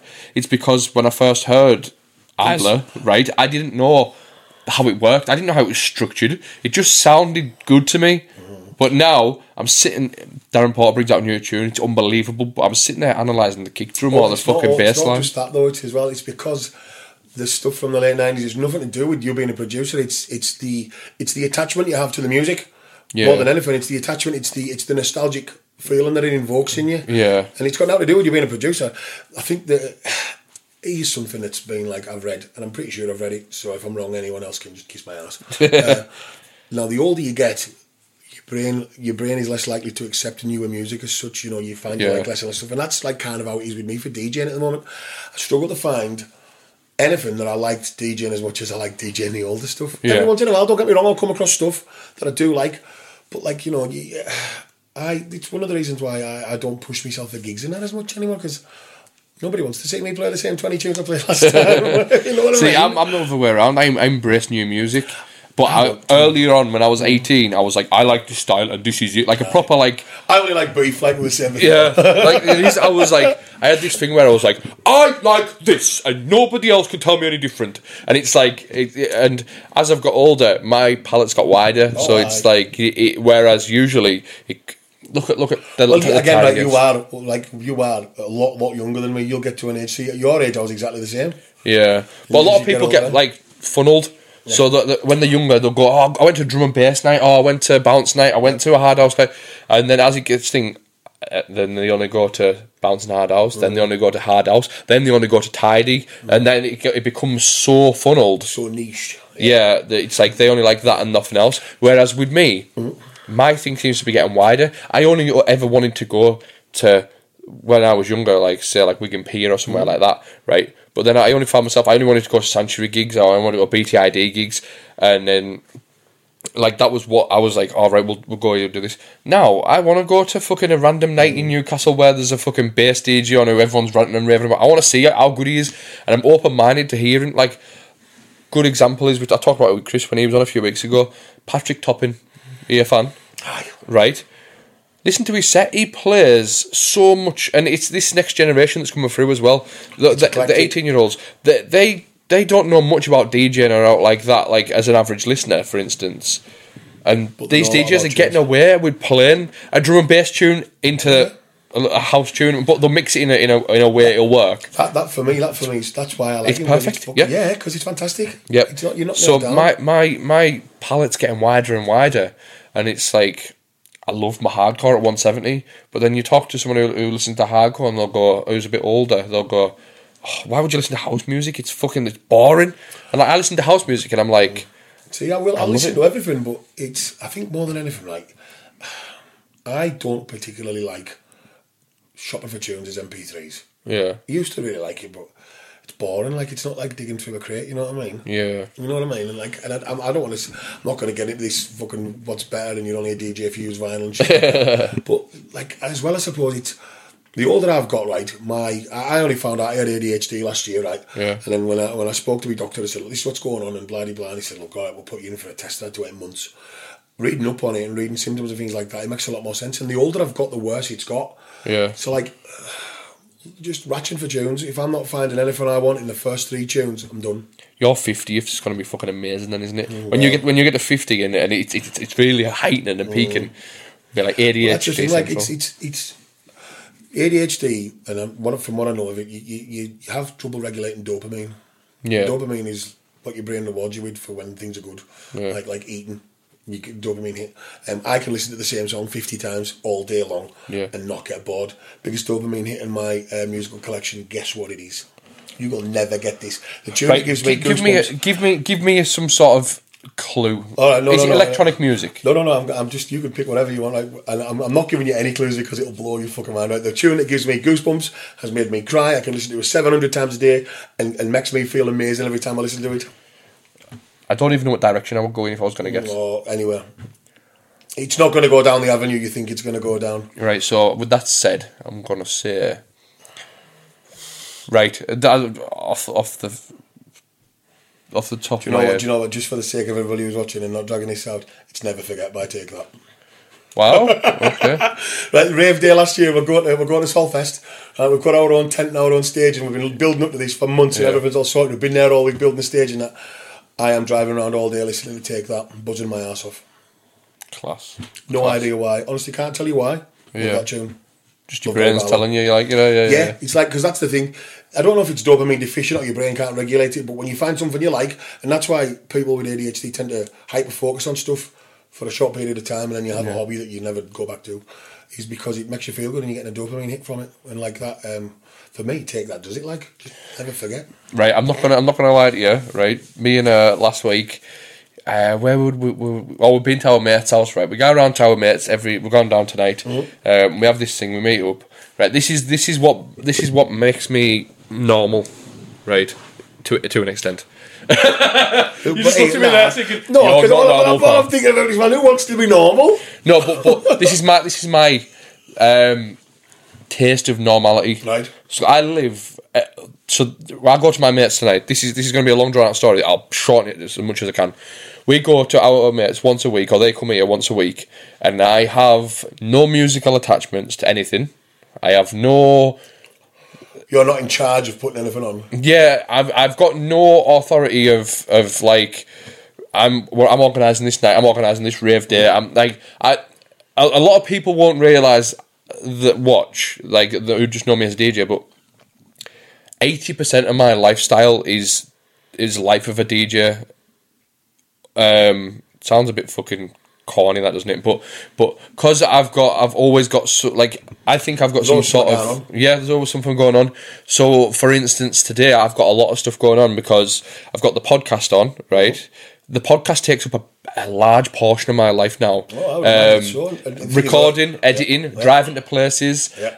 Um, so um, and then I've got my um, I've got a musical um, production session this afternoon. Like um, before I go to my mate's house, that I'm doing. Um, Is that with a client or with somebody? Yeah, that is with somebody. Um, so a lot of my my life revolves around all this. Um, and it's only more so in the last couple of years since lockdown and everyone started coming back out and then for whatever reason it just seems to be that's thing is it. as well, like since lockdown, there's been a lot of people sitting at home going, I really want to be able to do this. I really want to know how to make music, and I've been sat on my own. And then there's people like you who have been sat on your own or in your house, Mm. just making a shit ton of stuff and, and, and honing your craft. Yeah, I suppose so. But I use this. This. This. This is what I'm getting onto. Uh, I think I've got some sort of of illness of like. Um, I wouldn't say illness, but we've got this condition of, of.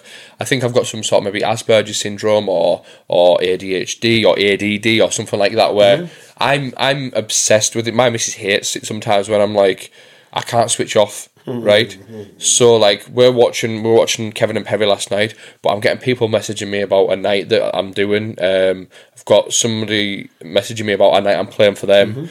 I've got uh, like production stuff that I'm talking about. With I, I produce stuff with um, John John Guest John G from Yeah. Century. Yeah, yeah. Uh, I- I've partnered up with him and we're doing stuff at the minute. I Um, think I seen a post about that the other day. um, so we're, we're doing that, and um, we've got this project. It's a lot of it's just sitting in the background at the minute. Not many people will know about it, but because I'm constantly doing it in my free time, it's like it takes up a, a large po- portion of your life. And she's like, "You never switch off."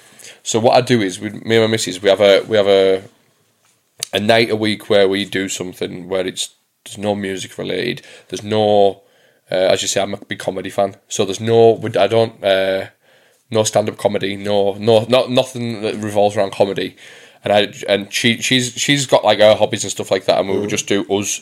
Right now we've got one where we're going to see our friends, right? And they hate bounce music, they hate dance music, right? They they they they are when we were growing up, they were the emos of the school. I was a chav, they was an emo, right? So they I love pop punk and everything. I've always said it on the podcast, so that- so we can talk about pop punk and that. That's as far as it goes Yeah, I'm, I'm a huge fan of, of like that that era of pop punk. It's like, amazing. It's like just- early two thousands to through to like maybe like My Chemical Romance and stuff like Yeah, that. yeah, exactly. So that's that's what it's like. Yeah.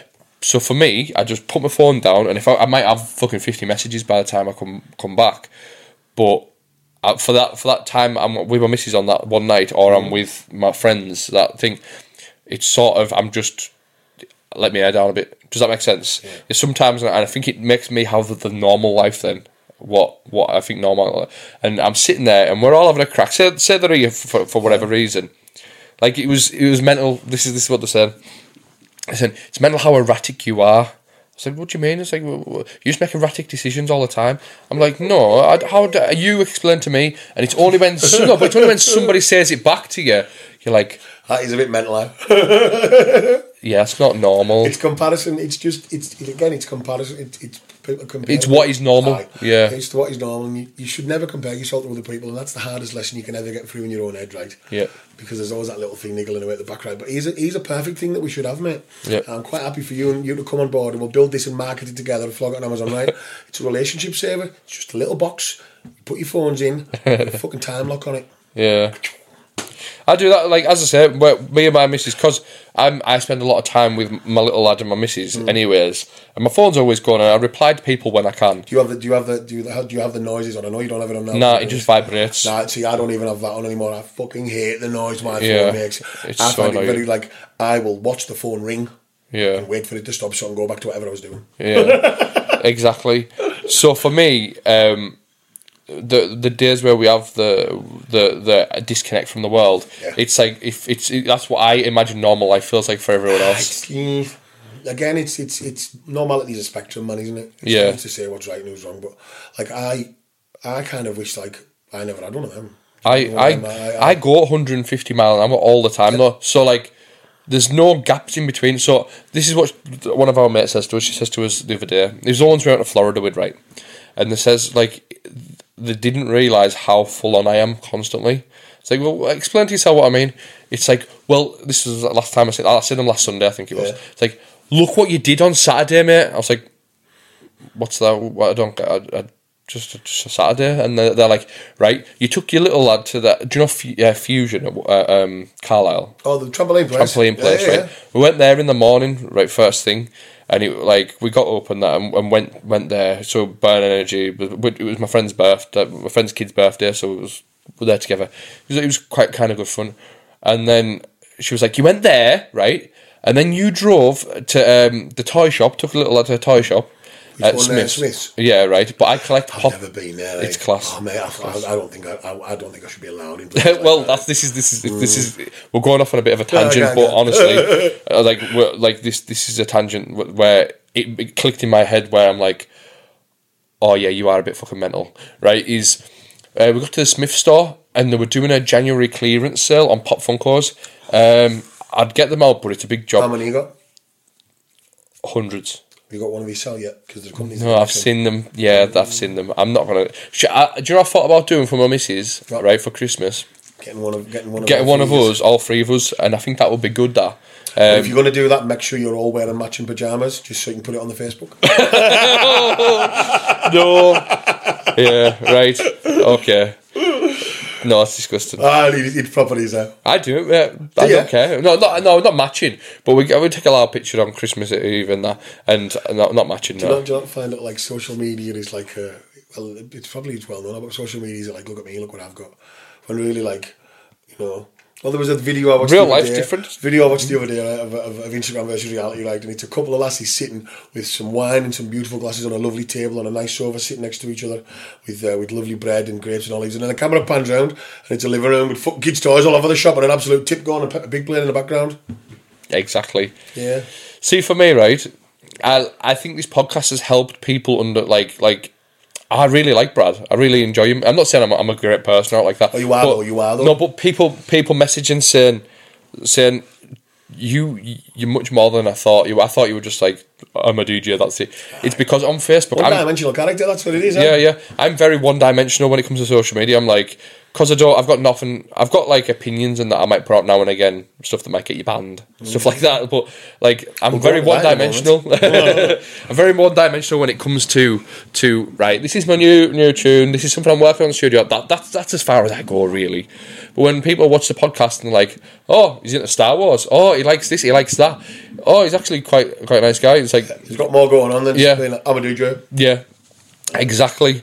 So I I was telling you about this. I will see we just go off on fucking things again. Uh, we're at, uh, I went to Smyths Toys and doing this clearance thing, Aye. and uh, when it comes to pop funkos, this is another thing that people won't know about me. I, I, I've uh, do you know do you know Adam McGurk? Aye. Yeah, yeah, right. So it, me and him we met through music, right? I love Burgos, like. He's Yeah, disappeared off social media, can't get rid of him. Yeah, well, I've got him on WhatsApp, and we we I've talk had on the. off you before we can. I've the uh, we have, Shout out to Burgos. yeah, nice lad. Eh? Good Uh, lad, Berg. He's he's going to come on here one day, but obviously he's just uh, doing his own stuff at the minute. But I don't know how it happened. He messaged me one day about wanting to do a gig, and I, uh, I was like, right, no worries, whatever, I'm up for it. And then for whatever reason, we ended up talking about pop funkos, and I was like, oh, I collect these.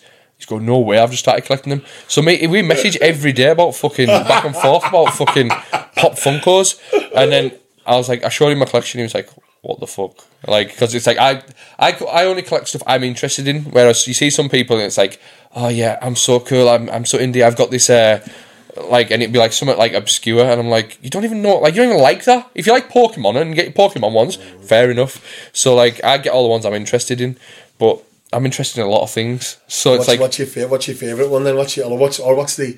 Have you got like rare ones or anything like? I've got rare ones, yeah. Um, so I went, I, I paid, so this is another long-winded thing, but um, Hot Topic, do you know Hot Topic in America? Yeah, yeah, yeah. They did a, a, short run of these wrestling ones that I wanted. I'm a big wrestling fan, cool. obviously, right? And they did. These are three independent wrestlers that I've got, um, and obviously they weren't. They were on short. They were in Hot Topic, and I think it was Yeah. on like five thousand or the made or whatever. And I got I got these ones shipped over, and I paid well over what they were worth. But like, yeah, it's great. Um, I could probably go and get the one I've just got in America right now if you want me to. Can in. Uh, He can in. I'm game. Like I'm game is out. right, I'll pause it. I'm good because I need a wee. Hey, just a little break between the between recording. Uh, I just wanted to get on to you about the It's Time to Riffresh a free birthday event that we're running. But basically, I've put on a free party and it's got it's unbelievable lineup. I've dropped the flyer right now. We've got from A to Z, if I can remember rightly, um, it's Andy Kelly. Uh, then we've got myself. We've also got General Bounce, and last but not least, we've got John G. Uh, really looking forward to this lineup. Like it's all for free, and that's at Club One Three Five um, Whitehaven, and it's on Saturday, the 25th of March. It's time to riffresh. First birthday. Get on it. You know, it makes sense. Uh, back for part two of the podcast. We had a we had a break because we were starting, talking about pop funkos and stuff like that. Oh. Um, so what happened was, uh, obviously got this this collection of, of things. So when I went to Florida a few weeks ago, um, just do a couple of bu- bucket list things. You know what I mean? So, for instance, um, Go to Galaxy's Edge. yes, I'm so jealous. I'm gonna. I'll fire the picture in. It's really good. Uh, oh, it's So such a good jealous, experience. Such a good experience. Um, well, you know Brent, don't you? Good. He messaged me when I, I put a picture up at Galaxy's Edge on, on Instagram. He's like, mate. I was like, yeah, I know, it's it's good. That's part like so. The the lo- long story gone short is, um, we'll get into our pop funko thing in a minute. It's, I we're, we're, we're just going on too, so many different fucking Mate, tangents. mate, mate, you can do what you want. The, the Um, thing is, it's like a wild dog. You can't keep it on a lead. Just leave it on the so what had happened was we went to uh, mates I was talking about. We were going to see what weekly. We just I, I said, you know what? I've never been to America and I'd love to go. And they, they went the year before, and like, "Go on, then we'll go." And I was like, "Oh yes, get in there." and I was like, so all, sort of talking about things and whatnot, and it started off as uh, I want to go. I want to go and do um, like a Route 66 type thing. Oh, yeah, I want to see. America for what it is and what um, what it's all about and stuff like that. And Do you see any school shootings? no, And you missed out, son. well, yeah, I've got, I've got a story about that as well. Um, and and this is this is what I was getting at. So I was like I want to see America for what it is, and I'm glad that it went from that Mm-hmm. within five minutes. We're going to Disney parks, Aye. right? No, well, I, I'm, I was like, no, like, do you know Really? Man, I don't honestly, no. I'd have been, that would that would have been my first thing. for America, right? I wanted. I want to. For me, I've I grew up fucking. I would say pretty poor. Um, I didn't have much, but it was always when you watch the films, I always thought, oh, maybe one day I can go to America. You know what I mean? And it was always looking at like the rough streets of like uh, New York. On say, say Home Alone Two. Have you seen that? Yes. Right. What a hole. Wow. Right. What a hole. wow, what a hole! No, but um, come here, young man. Oh, no, mate.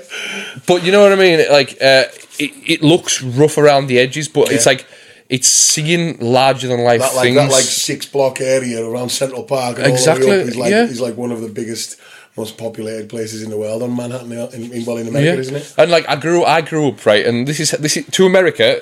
So so listeners can understand where I'm coming from. America in my head was always you got your Southerners, which Mm-hmm. is like your Texas, like yeah, yeah, yeah. That's what in my head was what it was off the Simpsons, You right? pretty mouth, boy. Yeah. So The Simpsons was was was uh, what what I saw America as. Home Alone 2 um, Friends, and and the well a bit like the, the Office. To me, that's that's what America was, and it seemed larger than life. And like you see these big Empire State Buildings, I just wanted to just stand at the bottom, just like. Aye. I think. Oh, and the other thing that it, it, well, as a kid, this is fucking disgraceful when you say this out loud. I, in fact, I don't even know if I say on the podcast. you wanted to throw a penny off the top of the Empire State Building, didn't you? No, I didn't. It's worse than that, mate. It's much Oh, worse. wanted to pay off it. Uh, right. In my head, what, what, what America was like was um, I used to just sit and watch news reports of um, 9-11. like, yeah. No, but like like when I see it and I, like you watch documentaries, you get to see like all angles of like the, the of what uh, it's Of the mess actually and what like. happened, Yeah, yeah. yeah, yeah. So I wanted to go to like ground zero and apparently it's meant to be when you go there it's because it's surrounded by cars and everything like um, roads and everything it's dead noisy but when you get there it seems to be a, a gory eerie quietness to it and because it, it's um, where the two the, the the footprint of the two buildings is now like Yeah. uh, it's like an infinity kind of pool thing, isn't it? Or, a- Yeah. or some sort of waterfall effort. So that was to me, that was what America was growing up, and I didn't know anything about anything else. Obviously, you see like um, NBA games; it's all it's always larger and like we were talking about what, that pro, the programs you were watching earlier off pod, and it's like the adverts are just mental. Where it's like, Oh yeah, yeah, yeah. like it's to me that's what America is. It's like over the top. the crazy thing about them as well is that like because it's private healthcare, you can go to your doctor and ask for anything because you're paying for it. Yeah. You know, whereas here you've got to go and like, and that's why they, they were saying they have the adverts for like testosterone therapy treatments and things like that, man. You know, and go and ask your health provider for such and such. and you know what I mean? You just think, hello, got me doctor say, doctor, um, I'm putting on a bit of weight. I can't be a muscle mass. I'm 40. Can you give us a shot of testosterone? Me ask, get out. Yeah. Whereas in America they'll go, aye, no worries, we'll put it on your insurance. Yeah, it's ridiculous. Well, anyways, the thing that I'm glad I did it this way. So next time I go, I might go and do see a bit more of America. Mm-hmm. I'm glad I did this because I was in a, a controlled area of America. Mm-hmm. I got such a culture shock that it, it blew my mind. Like it, it really blew my mind. Like subtleties. So I thought, right, um, this is how I look at America. I thought the people, the, the place is larger than life, but the mm-hmm. people are just like us in a different climate. I didn't realize how much culture was different. Example being right, I'll, I'll, i've got so many examples, but this this is the one that shocked you the most, the one that shocked me the most. Right, so we're going to Disney first day, going there, excitement. You can see the Disney sign. You're going in, and it's, everything's fairly normal and stuff like that. Um, and I'm going in, and we're park. They they put you in these parking bays. The fucking there, and you've got to walk to the, get this like it's like um, a train on wheels. Oh, yeah, you're yeah. on about. It's like connecting links, and you go to there because obviously it's the closest you can get, and then they drop you off right at the gate. Yeah. So I'm getting in there, put my little lad in, got put the pram in, put uh, all of my mates and that are getting in, and we're there, and I'm sitting, and she's going. This is this woman on a big giant speaker, um, uh, speaking there. She's going, right. Uh, can you keep your arms and legs inside the vehicle at all times, just for health and safety reasons? Um, and if you have any um, weapons or firearms, please could you just go and put them in the glove compartment of your car? Thank you very much. And I'm looking at my missus, and she's looking at me. I'm like, what the fuck? Right? Then there's fellas getting out. I gotta put the guns Yeah, back in the car. to put the guns back in the car. I'm like, no, right, right. There's a couple of things to unpack here, right? Yeah, yeah, yeah. So the gun laws, you believe what you want to believe. State to state, though, yeah, it? yeah. Is it open carry in Florida? It's not open. It's clo- closed conceal. So they, they had them, but you couldn't see them. Right, right, right. Right. So I was just like, wow. Right. So so my thing is right. This is the way I see it, and this is this is this is the most mind blowing part. I'm going to with my kid to a Disney park, a, a Disney park which is aimed at children. Universal, mm. maybe What is more they call it? adults. The happiest place on earth? Right, Why yeah. are you taking your gun? Yeah, why why are, are parents or people who's going there taking a firearm to a Disney park? Mm. And I'm there like school So, shooter. so I've got a big school, question for you about it. Like, School shooter, school shooter, school shooter. did you see any gangs? Because there are gangs in Disneyland, like motorcycle gangs, without the motorcycles that all wear cuts and things like that. no, Oh, not honestly, that I noticed. oh, I'll have. I'll send you a little article after this. Uh, there's, there's there's all sorts of Why are them. they hanging around at Disney? because that's what they do. They're, they're Disney gangs, and uh, and they have like they wear coats and things like that, and they, they buy like a year long ticket and they can go whenever they want, and they have meetings Oh yeah, stuff like yeah, yeah. I, I, I did see that. Fucking I, I nuts. wonder what you meant there. I thought you meant like Hell's Angels. Oh no, but, the- yeah, but they wear but they wear those kind of Yeah, motorcycle yeah, cuts, yeah. don't they? The one. no invests. Ah, yeah. These. But the one that got me was uh, ah, that's what they call them cuts the, the, with, the, with the sleeves cut off. Um, the one that got me the first piqued my interest was Sons of Anakin Right. because I it's like Disney that. bought them. Aye, ah, that's like fucking that. behind me that though. eh? It's mental. And that, I imagine that only kind of blossomed because of the birth of the internet. Yes. So you, that's where you can you can go and meet all your mates who are in this fucking motorcycle gang or this gang at, at Disneyland all wearing your vests and that. It's cool, isn't it? It's balmy. It's keeping buying people off the streets as well.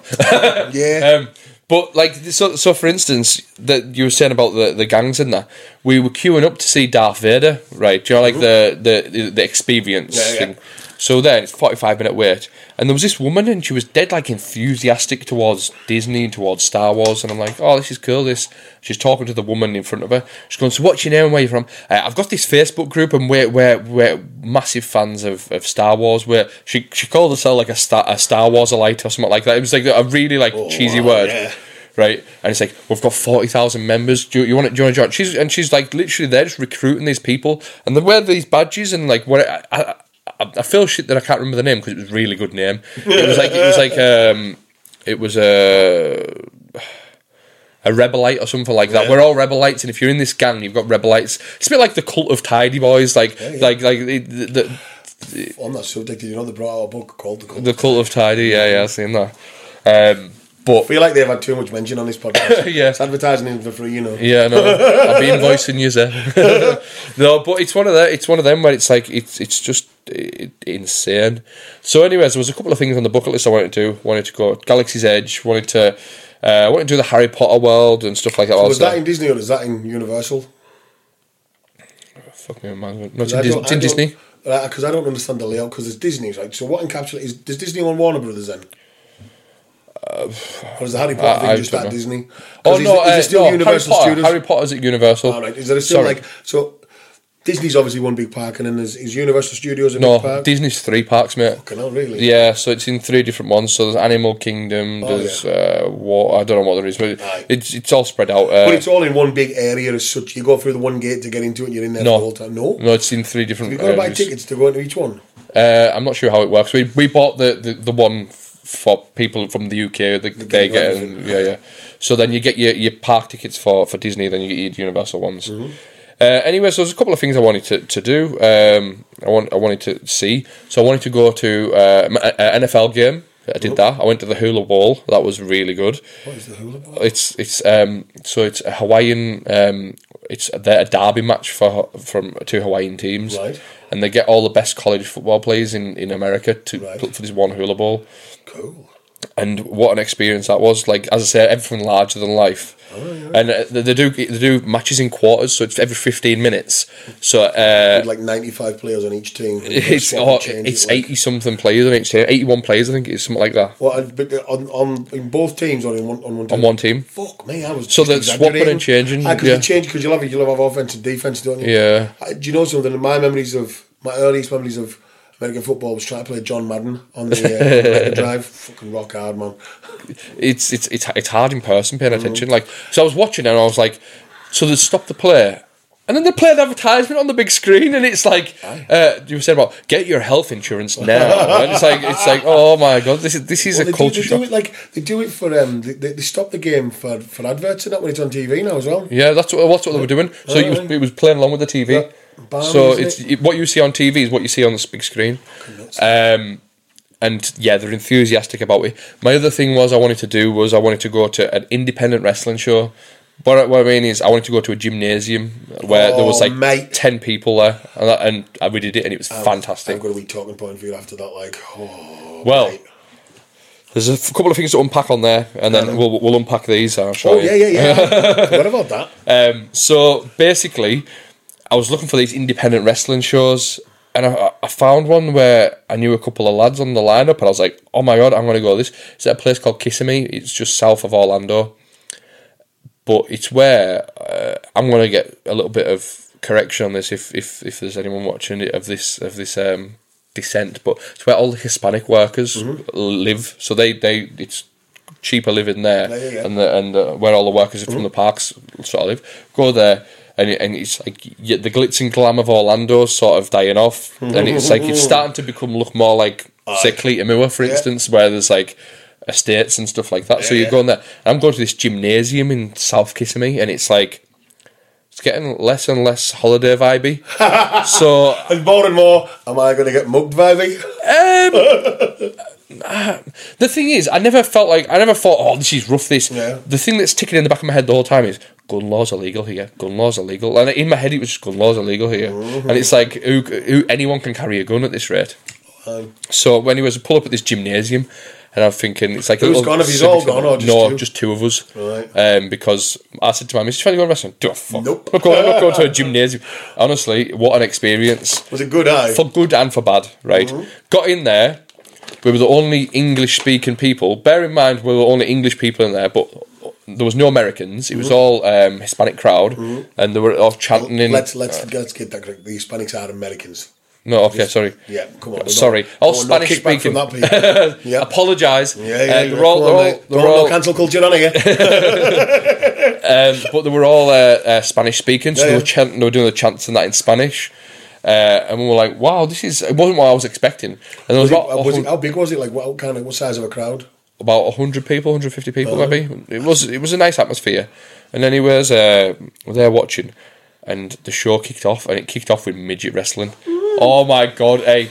If you want a way to start a crowd off I was like what the fuck have we come to see here? This is this is embarrassing right? But honestly they were they were so interactive it was unreal. Like we were coming and this lad he, he, I think he, in Spanish he was called whatever but it translated to like the chicken man right so it was a midget chicken man he was going around like bucking his head like a chicken on his going fucking mental anyways we, we watched this show and got really good experience like uh authentic I would call it authentic, like scum. Like, do you know what I mean? Like, it was just just a, a worn out gym, and and it just. But everyone there was there because they loved it. It wasn't because they'd gone to watch the latest WWE show and they don't really know what's going on. These lot were so in tune. These 150 people made it feel like Yeah, exactly. 10,000. Yeah. So And- who's your favourite all time wrestler? Favourite wrestler? wrestler? Favorite wrestler of all time is a lad called Kenny Omega. I don't. I assume you'll know who that is. I do know because him. you don't follow wrestling. I do kind of because Oh, this is what I was going to come on to next Okay. before we do the Funko Pop thing. Okay. Because um, have you watched uh, Tales from the Territories? Yeah, fantastic. Unreal show, right? And have you watched um, have you watched the Nature Boy doc that's on ESPN from years ago? Which one? The one about Ric Flair, the old one. And there's a new one called Woo. Like probably favourite wrestler of all time. Got to be Flair. Flair. Gotta be Flair. Nature Boy, like- Flair's Flair's re- a really really like he's up there definitely. T-shirt. I've got the T-shirt. It says, uh, "What is it? Uh, um, kiss stealing, wheeler dealing, jet flying, Yeah. yeah. wrestling, we're going clasp it. One of my favourite t-shirts. I was going out with a girl at the time. My boy just like you are not wearing that out anywhere with us. I was like, why not? Mate? I'm gonna be two claps to Ric Flair. watch the docus, man, because the first one's just I, about him. I, think I've seen it to be The, fair. the first one is, is done on ESPN, and I think is it thirty for all oh, the, the series was called, and he's on there. Have you watched the Andre the Giant one? Yeah, Oh, that's phenomenal. But that's the, the- HBO. That one, isn't it? Yeah, yeah, that's HBO. But these ones are ESPN. The fir- well, the first one's ESPN, and then the, the the second one, which has been released just before Christmas, I think, is uh, is on is it Hulu or whatever the WWE network owns. And honestly, man, I fucking love Flair. What a guy! Like, We we we we talk about these things, and it sounds like very erratic, and we're changing the conversations and stuff like that. But like, uh, we're talking on, on the Flair subject. He did a, he did the Stone Cold sessions. So I was saying oh, I thought I had a bit that, of a. Uh, what it's it, is it a really good. podcast or is it It's a show? podcast. So you watch it like like that. the people watching it, ah. and uh, he's the only person I've ever seen who can sit there, have a conversation, and you're really drawn into. He's he's got his Apple Watch there, his Rolex there. It's, I've never seen someone wear two watches at ah. once, and he's the only only motherfucker in the world who can pull it off, and it looks smart as fuck. like, anyone else would be like, "What are you doing, you like, yeah. weirdo?" If you, if you But- watch like you watch him when you on the documentary and he's talking about drinking and that, and he drink he drank every day. you Yeah, know what I mean? I follow the thing. So I was saying about having a, maybe having a bit of ADD or something like yeah. that. If I've got obsessed over something, I will watch every piece of material that ever existed. Right? So when you're saying, have you seen these? I've watched them a oh, couple Oh, of times. yeah, like yeah, the yeah. documentary in particular you're thinking of. I've, wa- I've watched it a few times. Like Yeah, I'm- me too. I get Disney Plus that one. Is it Yeah. Disney Plus? I might have just watched it like on a legal thing. I will know, but the, the new ones, the new one I've only watched once, but I fucking really love Flair. Like, Yeah. It's just phenomenal. It's- You- it's only when you look at that documentary as well, and you look at the later parts of life, you realise how much he has affected other things, other sporting things like the woo. Honestly, like do you know, like. Oh, it's a culture thing, isn't it? Oh, absolute. Well, there, there was a tune that came out that was in the, like number one in the American Yeah. chart. Uh, Yeah, yeah, The some- Ric Flair drip. Was Yeah, it? yeah, yeah, aye, yeah. So, anyways, yeah, uh, favorite wrestler of all time is Kenny Omega. Um, but a close second is Bret the Hitman Hart.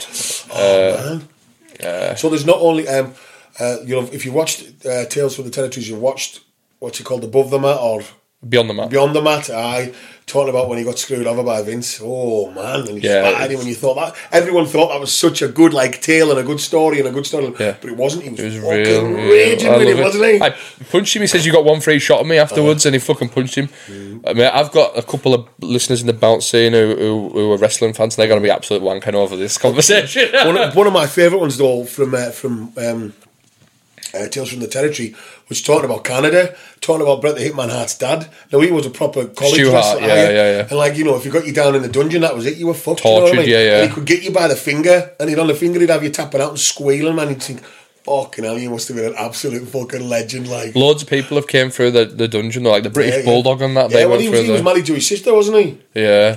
Yeah, uh, there's a lad who watches a podcast, and it's uh, British Bulldog's nephew. Uh, shout out Craig Smith. Hi, Craig. um, and Seen your dad wrestle at Glasgow when I was like six. um,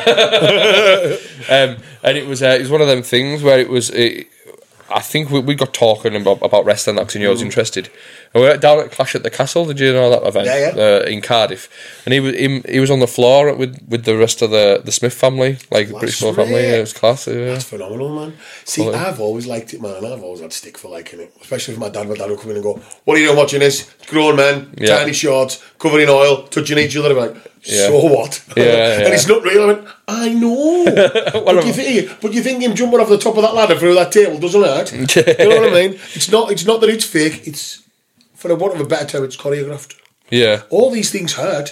You Yeah. know what I mean? All these things hurt. You know, no matter no matter whether it's a setup chair or not, getting whacked on the fucking head, but it's still gonna hurt. I don't care what Absolutely. They've all suffered from bad concussions now, don't they? Yeah, with yeah. brain injuries and that. Yeah, I do love uh, I do love the Rock as well. The Rock. He's Oh, so this brings me on to the story I wanted to tell you before. So years and years ago at Christmas, we used to buy each other a five pound Christmas present. Mackie bought me this glass, frosted WWE glass with the Rock on, and it's the old school Rock with the hair and the orange Yeah, yeah, jacket yeah. on.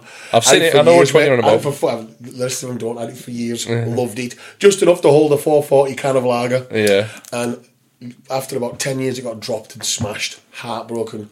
Okay, So- where was this? Where did this happen? Hmm? Where did where did this happen? Was it you who dropped it No, it was it? not. I'm sure it was a girl who I've seen. It was one of our children. Oh, heartbroken. Yeah. I, no, anyway. Um, So anyway, a couple of months ago, got a few quid in the bank, and I'm like, I wonder if I can get one of these. Start ratcheting on eBay. can't find anything. So I put a post on Facebook saying I really want one, and then I get a fucking I get a message from Matthew Manning. Big shout out to Matthew Manning's, Manning on yeah. day. Ma- Manning says to me, mate, I'm a huge member of memorabilia collector. I can get you one of these. Eh? He says, what are you willing to spend? I says, I'm not asked, mate. I just want one. Eh? £25.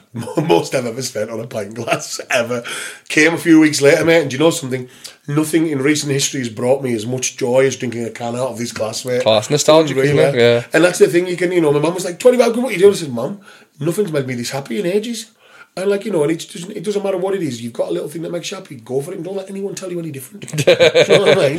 Shout Mannings as well. I might get him to come on the pod if he's up for it. Um, Manning 'cause he's got he's got from some stories there. Do you know what I mean? One of my favourite memories of Manning's is right. I'm going to play at uh, Mile Castle. Was it Mile Castle 66? It was called something like anyway at Carlisle for Danny for Danny Maudlin. Big shout out to Danny. And, uh, Oh yeah, yeah, I know you're about. and, Yeah. um, Is this when he got waterlogged? No, no, no. It might, that might have been the Friday. Okay. I was playing on the Saturday. I've gone to work at the tax office on Saturday morning, like, so I worked there, and all the way to work working, so I didn't have to go back to Bigrigg, and forgot me tunes, and I had to go back to Bigrigg anyway. But hmm.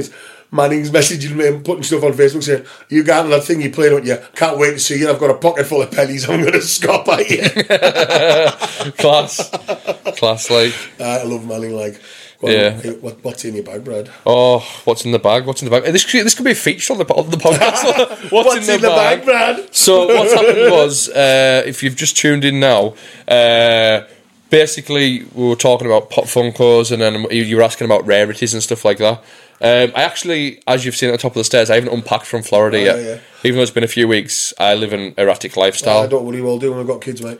Um, no, it wasn't about my fucking erratic lifestyle as, as myself.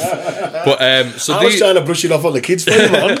I just um, these are some of the things that I've, I've some of the collectibles that I've bought while I've been in America. So we've got Are you uh, a keep minting box kind of guy? yeah, yeah, all my all my pop funkos. This is a Cody Rhodes AEW uh, thing. I feel sorry for the audio listeners right now, but this is uh, I've never seen one of these in the UK, so I thought I'll get this So the one. one with the interchangeable legs in that. Yeah, I'm not never going to open it, so they're, they're never going to be changed. I just it looks nice. um, but the one that I've got that we we're going to talk about. Uh, It's never even been unwrapped when you. it, I know I had to, yeah, I had to. Um. I'm I'm honoured, mate. Somebody's gonna be absolutely creaming themselves over ASMR right now on the audio because it's just a lovely little crunchy sound. Uh, Brad's just unwrapping it slowly. so, so what happened was there's a, there's a backstory behind this. Um, we went to Hogan's Beach Shop. Was he Uh, there? No, uh, he wasn't. But uh, I'm kind of happy he wasn't. I don't like the guy. I think he's Oh, a do prick. I think he's a complete and utter prick. Touch on that later then. We will.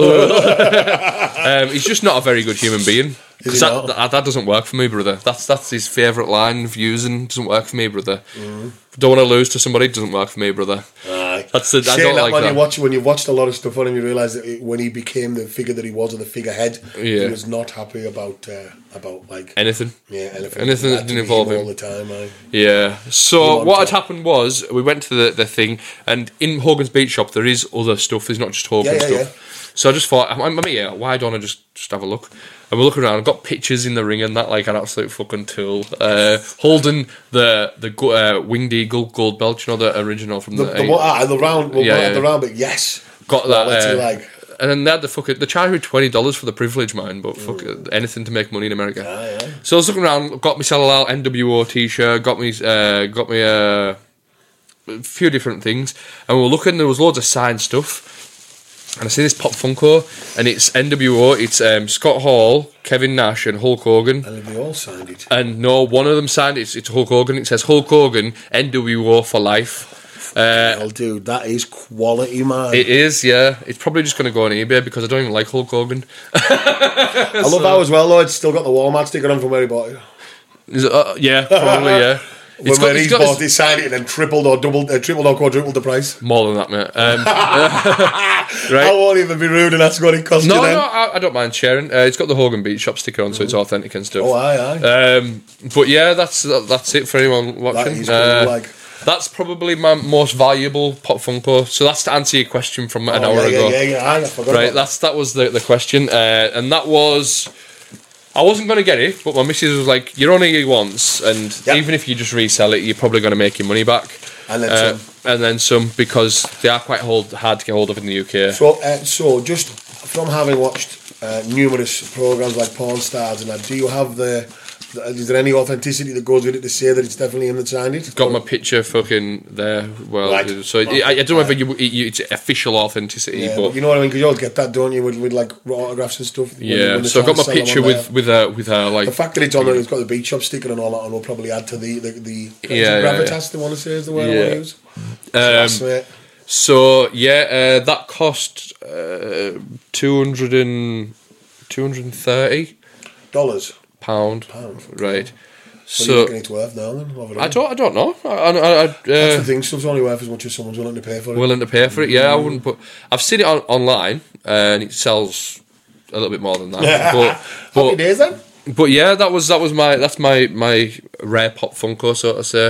Um, it's not one that I want in particular, but I mean, you're there. You had to buy it if you were Yeah, there. do you know exactly, what I mean? exactly, so so yeah, uh, that that was my, my pop Funko collection. I've got a couple more, but uh, I don't think you'd be interested. Which one's your favourite?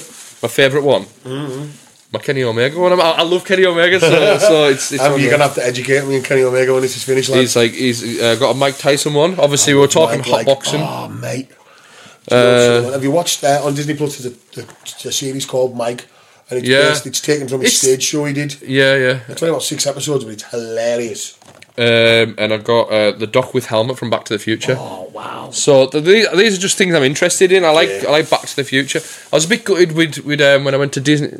Disney this time was it Disney Universal maybe I, don't, I can't remember the one that's got Back to the Future I think it's Universal Yeah, yeah. they've really like cut down on Back to the Future there wasn't much of it there I was a bit gutted about that but there was other things I enjoyed so Ah, yeah exactly, mate, exactly. anyway so we went proper on a tangent with this but yeah um, so who's your favourite wrestler of all time Got to be Flair. Flair Got to be Flair, right? And if not Flair, then oh, I don't know who, man. And maybe, and maybe have to go Stone Cold.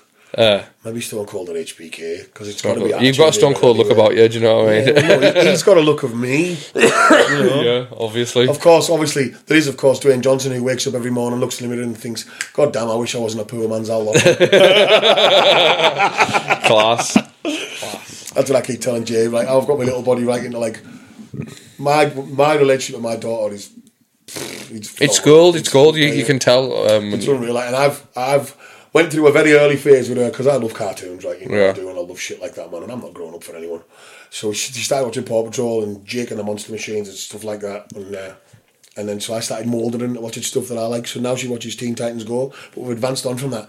Now she loves American Dad, The Simpsons, um, what's the other one, Futurama, and uh, she loves stuff like that now. And um, I forgot why we got onto this subject.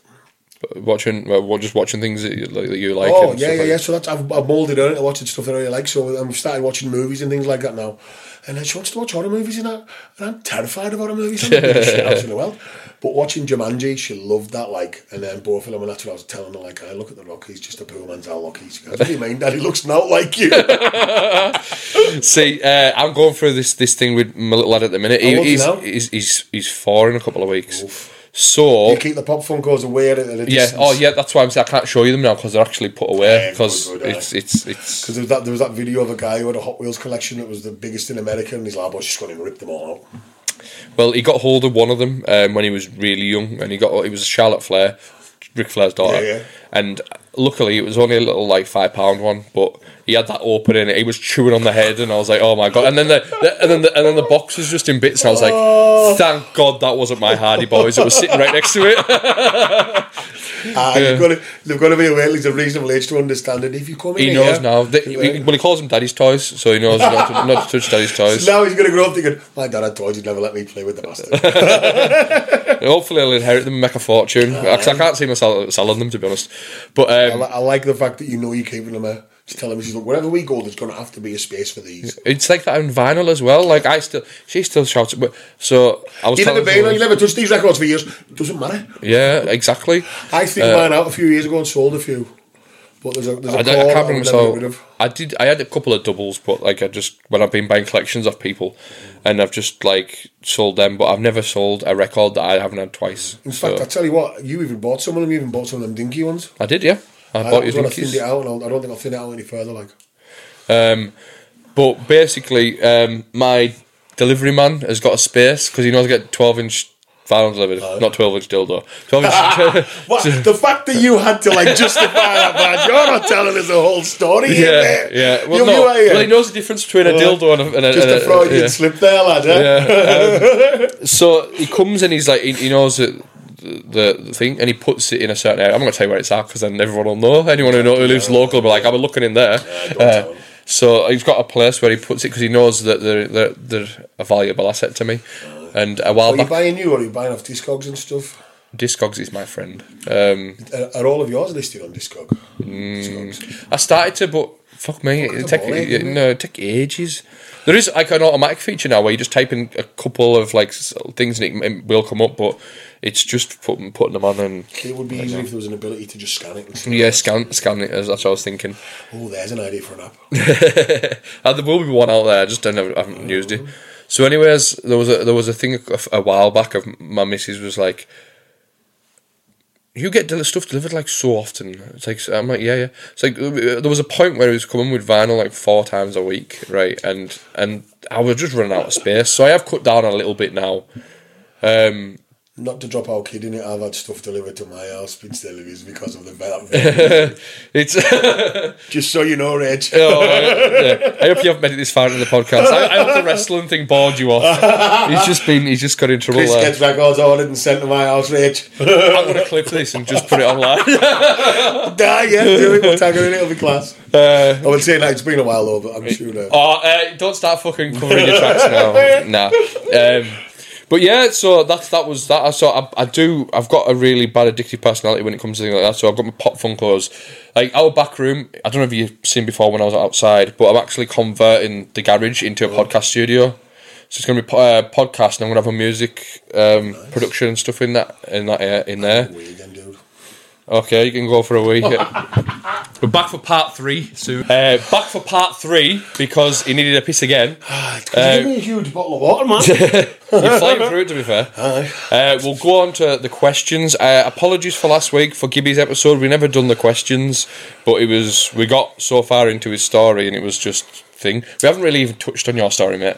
That much. We've just lost do you know control. something, mate? I'm happy that we just got to shoot a shit. That's what Yeah. I think it's for, and I like it. I yeah, I prefer it. I do. I prefer it. I hope be back on. Yeah, part two. Uh, I'd like to do a double up episode with you and Chris, or something like that as well. I think that would be an interesting watch. See, it's very funny because uh, the other week, where we were somewhere, and my cousin was down, and our kid will tell a story about something, and I'm thinking, it's not how I remember it. yeah, yeah, yeah, yeah, yeah. I two, like two different, but it's good like that because it's good to bounce off each other with questions. That never happened. Oh, that happened. I remember that? Oh, Nah, fuck, I forgot that. like I know it did not happen like that. It was me that said, no, it wasn't. It was me. So yeah, um, I all these analogies you've been saying, it wasn't even him who said it, was you. no cancel culture going on. Uh, um, so these are the questions for this week. Um, people, if you uh, want to ask a question on the pod, uh, I never announce who the guests are until I've recorded. So um, it's hard to because I got a question the other day. It's like, can you ask so and so this? And I'm like, they were on the podcast ten Oh, so, episodes you ago. just, so you just want like random questions? Anything you want. Uh, I like random. Um, there's there's a, Like, there what's is a fa- trend. Like, what's your favourite way to cook bacon? Yeah. So there is a trend, right? What's the trend? Come on, tell me. The trend is music, obviously, and food. Food's food's a big part of this podcast. Do You know something, mate? I could, we could have a whole separate episode just me talking about food. Yeah, yeah. So how'd you cook your bacon? Um, pan fry it. Pan The fry. only way to go. But because of because of the situation I told you about off pod about the meds I took last year and they put a balloon me up one way, I'm on bacon medallions, and Right. I've even since then been looking more at turkey bacon Right. because turkey bacon's amazing. Because have you tried turkey ham? Yeah, turkey ham's Oh, nice. turkey ham's I know I tried turkey bacon, but I don't Turkey think bacon is good. Turkey nothing bacon is will replace bacon in my Turkey bacon. Bacon is it's like good for the weight loss situation I'm in at the moment. Like, yeah. Um, but what I tend to find is because it's lower in calories, I'll just eat as much till the calories are the same as bacon. that, it's a good plan. It's a good plan. I, I do that with leek. Just sit there and chow the leek. Oh, honestly, man. 3,000 calories, What's, what's like. your favourite kind of soup? Soup. Um, And I, do you make homemade soup? I make homemade soup. Yeah. Oh, me too, mate. Um, too. There's a couple like nothing will beat my mum's soup. Even though I w- a lot of people wouldn't say it's great, it's I think it's a nostalgic thing. I think uh, n- like, um, but my favourite kind of soup, right, is my favourite soup I've ever had. I'm gonna sort of go off another tangent here, but do you know in Carlisle? Do you know um, Do you know where um, Costa is? Yep. So if you go behind there, it's like a French baguette place, Oh, I know what you mean. right? It's like two two floors with Yep, yep. right French onion soup out there. Oh my word! French onion soup is good. Like. Yeah, it it sounds very bland. So he'll, he'll ask you a question. You know if you're a proper soupy or not. What do you do with a chicken when you finished eating it? The guys in the soup, obviously. you- just Boil the bones, make the stock. Yeah, class. Good lad. Uh, See, my- you, my, you, um, you my- got to remember, I've worked in a re- I worked in a restaurant for ten plus years, so it's like See, my, my old boy always used to make it Christmas. He used to make this tomato soup, man, and I love tomato soup. Even Heinz tomato soup, still love it. But this soup, my dad would only make it Christmas because it was otherwise it wouldn't be special. And, was uh, it the turkey by any chance? no, no, it's tomato. It's I know, no. Was it the was it, the turkey stock? Like No, no, no, no, no, tomato. Um, um, so he told me that I wanted the recipe for years, but he said I'm never giving you it because um, you'll make it all the time and it won't be special at Christmas. So he gave me the recipe with no fucking quantities on it. And then he did tell me, he says, aye, I'll whisper them to you on my deathbed. I says, what if you get fucking knocked over by a bus, Dad? Now, God love me, Dad, he actually died of motor neuron and couldn't talk at the time when he died. Oh, so me and my mum went to make this soup at Christmas, just gone. Here in my dad's recipe book is the recipe. No fucking quantities. Tell you what, my mum made it and knocked it right out of the park. But my mum makes, my mum makes uh, carrot and lentil soup, man. Oh, so it's just Nice. bag of lentils, bag of carrots, onion, ham stock cubes. Boof, that's it, man. Oh, Class. got to grate the carrot in though. Nice. Mm, That's Bit of amazing. texture, like. And then I'll tell you what I really love with it at the moment. Mo- Um, Morrison's do these cheesy ciabattas. Oh, I've had them. I, oh, I mate. like them. I do. Bit of real butter in them and that, just in your soup. Oh, I put mine in the oven, like um, so they're nice and hot. Like, Ah, you know yeah, I mean? well, I, I whack them in. I whack 'em in the oven in the air fryer. Also, I'm good at air fryers. Air fryers is, is, a, is a new popular trend, and I've been on the vibe for years. And I can, Have you, man? Yeah, I've been on the vibe for years, and I, and I, I just can't get my shit right. I think it's because I've got a small air fryer. It's only like the size of a gammon joint, the the, the, Mm-hmm. the holder. See, mine's about that size. It's about five litres or something, I think. Mine I think mine's four less than. And when I put chips in, then I can never get them crispy. Like you, you see these people who are like, at the minute there's a trend online, and it's like, yeah, air fryers are the way forward. They're, they're, they're amazing and absolutely fantastic. And they should put a picture on them. They've got lovely crispy chips. I can't get mine. Do it. I, I, I there's like. There's just no go between, so I'll do it, and they'll be either like dead soft, but then or they're just burnt but still soft. It's What like temperature are you doing them at? really high. I don't then cook them, cook them really. Well, I was doing it low, and they were just, cook- well, like, cook 'em in the middle. Then cook them in the middle. So, uh, the, well, what I think it is, I think I've got a small air fryer, so it's not getting enough like air going through it. Not getting enough. Uh, yeah, so it needs air to like. but I don't know if that's Yeah. so yeah, that's that's my problem with air fryer. Uh, how I have my bacon. Back to that other subject Mm-hmm. is right. The perfect bacon is pan fried, right, and put them under the grill just to crisp off on the top. Mm-hmm. See, my, my mum buys uh, streaky bacon, and my mum every morning will have, or every other morning I'll have a croissant with streaky bacon and maple syrup. My mum's bacon, right? We were saying my mum's a hard woman before. uh, You could pick up my mum's bacon, drop it, and shatter it. Class. Oh, it's I'm crispy. I'm yeah. not, I can't. I, I don't. No, know. I, it's not my favourite way, but it's still nice. Any bacon? Yeah, I'm you Yeah, that yeah. But yeah. Aye, bacon's like sex, uh, you know. Any bacon's better than no bacon. So yeah, the, the the podcast is literally just it revolves around food, and that that that it tends to be Brad like, and it's something I've talked about in the past, and it'd be like, what do you think of this food? What do you think of that? Or that, that- this type of thing. Have you watched any of the podcasts before? Mm, yeah. Yeah, yeah. So you you will notice it does. There is a, a loose thread always connecting to food. See, it's my like it's one of my favourite things in the world. Food excites me. That's what I was telling you before before we started, man. What what have you? What did you have for tea? Is probably one of my favourite questions to ask anyone. So I'm just going to put it out there 'cause obviously it wasn't on the podcast. We're going to have a new feature at the end of every podcast, and it's Al came up with it, and I think it's fantastic. uh, and it's called "What Did You Have for Tea Last Night?" so yeah, yeah. and, and it's going to be on every episode now. But it's my favourite. It's my favourite question to ask anyone at work. Right? We get to work when I was working on site at like seven in the morning. I'd be in the office, man, and people would come in and they'd be like, "My mate would come in like, all right, Paul, lad, what would you have for tea last night?" You go, oh, such and such and such, and I'd tell him, and then someone else would chime in, and someone would corner, Co- go, yeah, "Well, you fuck off! I'm starving." yeah, it's conversation start, and you don't realise how good it is. Yeah. When you said to me, it was like, "Wow, it's a good feature." So we'll start with the questions. Uh, hi, lad. For you, who is number one DJ or MC in the scene right now? That's from Craig Hunter. In your scene, you. No, and no, obviously me. Uh, I'm number one and everything, but excluding me, right? In the in the in the in the music industry, who, who's killing it for you? Who's the number one? Well, uh, Lado from the Thrill Seekers killed it on New Year's Day, so we'll go with him for the moment. But that'll change. Does that change changes. daily? Yeah, that mine changes daily. changes, like. Uh, I'm um, for number one for me right now, um, Who was the last one you saw last DJ I saw. that you really wanted to? Not that you went to for a gig, you went to see. You've, you've caught me off guard here. Like Nah. fucking um, Flip the script on you there, lad. right. Uh, it's not a gig you were paid to go to or a gig you were playing at. You decided, I'm going to go and see that DJ because I want to see him play. the last night out that I went, um, I, I popped my head into soup for um, a bounce night that was on. Um, I didn't go to, to go and see. I just went for the crack. And Blackout Crew were on. Um, uh, just- I, just, uh, I wouldn't necessarily go um, usually, but that, that's the last time I went out without being paid. Um, let's see, fucking hell. Right, so before that, so we we're in December, so that was in December. Um, didn't do. I was see because all my gigs in between. I don't really get the f- chance. So I've, I like I had a gig on last weekend. Mm. Right, this is this is a nice little fucking story. You like this one? So I had a gig on last weekend, and the guy knew it was the night of the Royal Rumble. Who put me on, and he said, "I've put you on nine till ten warm up, mate. Is that all right?" You're like thinking I might be like think. I was like, "Yeah, that's sound. That'll do me, no I problem." know you can get on for the rumble. So I got home. No, sorry, I got there at the gig, and he's like, "I hope you don't mind, mate, but I, I seen it was Royal Rumble, and I put you on. Uh, shout Bon Lee, by the way." Uh, he, and he says, "No, it's a Rumble, and I put you put you on first. So I was like, "That's sound by me, right?" So I got to play loads of warm up tunes that I like, like. But it's also phenomenal that that reputation, that reputation has preceded you to these gigs, and the guy's like, Yeah. I know we've got Brad on, and it's going to be a job. I'm going to put him on first so go on the rumble. That's class, fucking quality, It mate. is, it's quality. And Really, really like thoughtful thing to do. yeah. Um, but it was his missus missus's event as well, Mm-hmm. and I remember she, uh, before I was leaving, I did my set, and I obviously stuck around for a bit, having a crack with a few people, and I was talking to a, a, a lad that I hadn't seen in years, um, and I was saying, "I'm sorry, mate, but I'm gonna have to sort of shoot off if that's okay. I need to go and watch some um, sweaty men in a, um, rub each other up um, and throw each other around," and he's going What?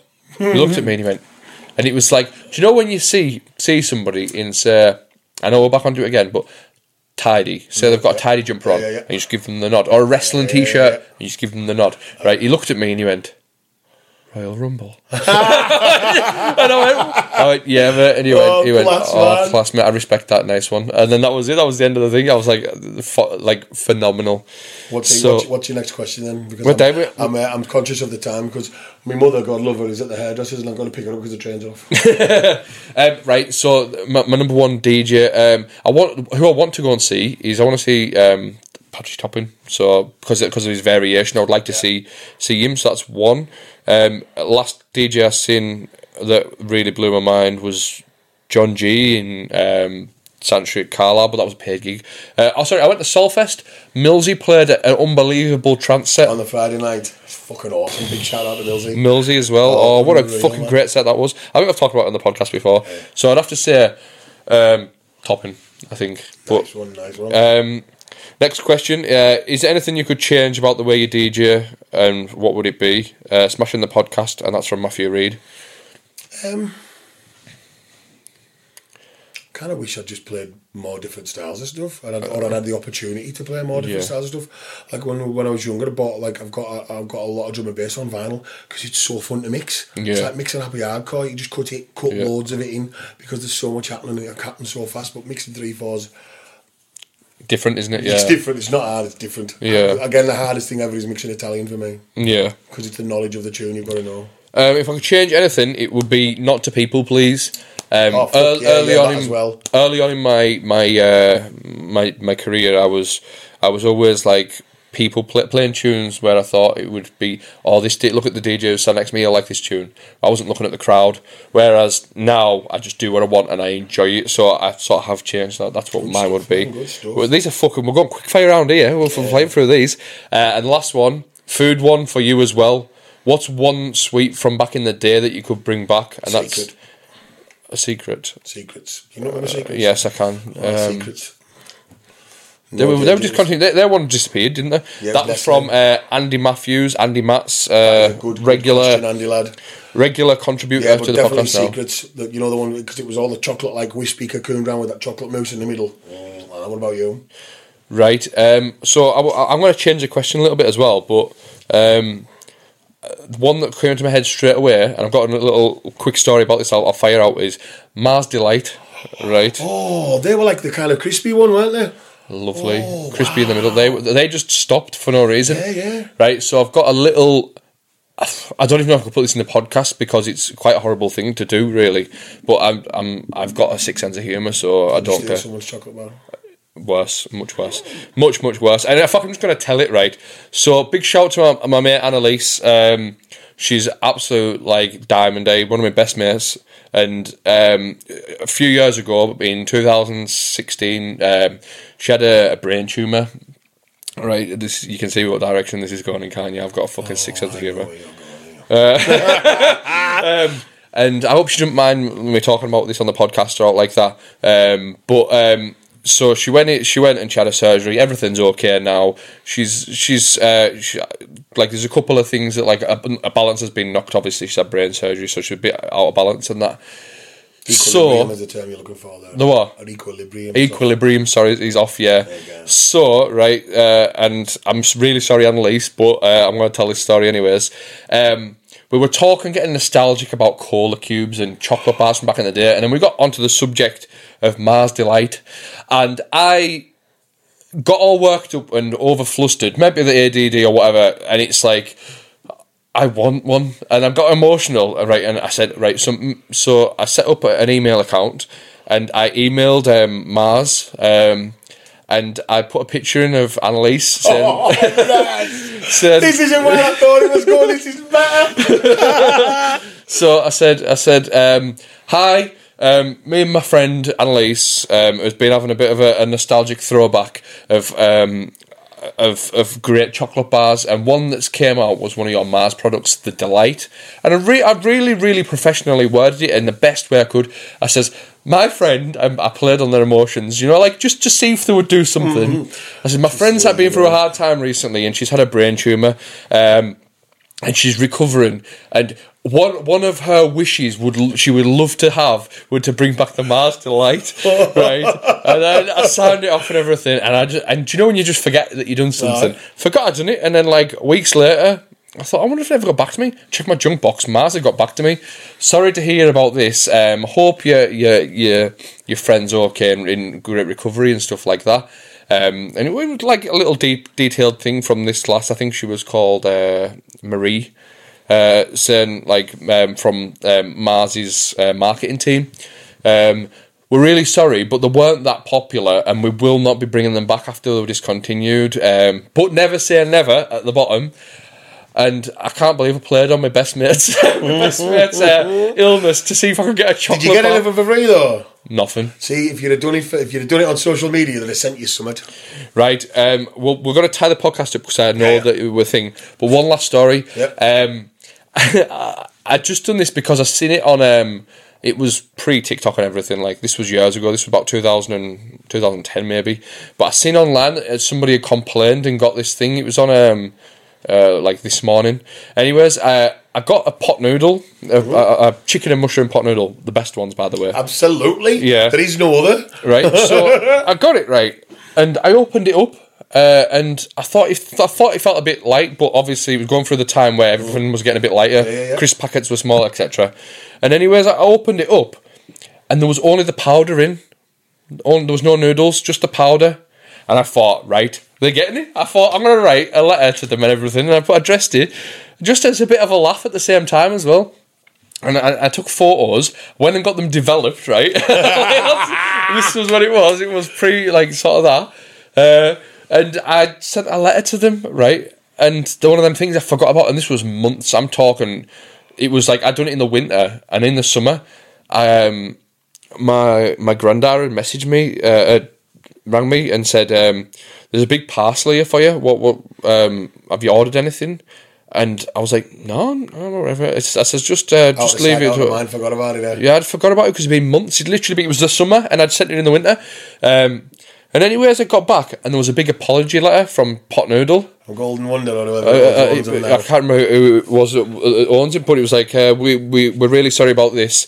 Um, there was one or two that, that has complained. Basically, our machine had, had been dropping the noodles down the side of the conveyor belt rather than. It's a big explanation.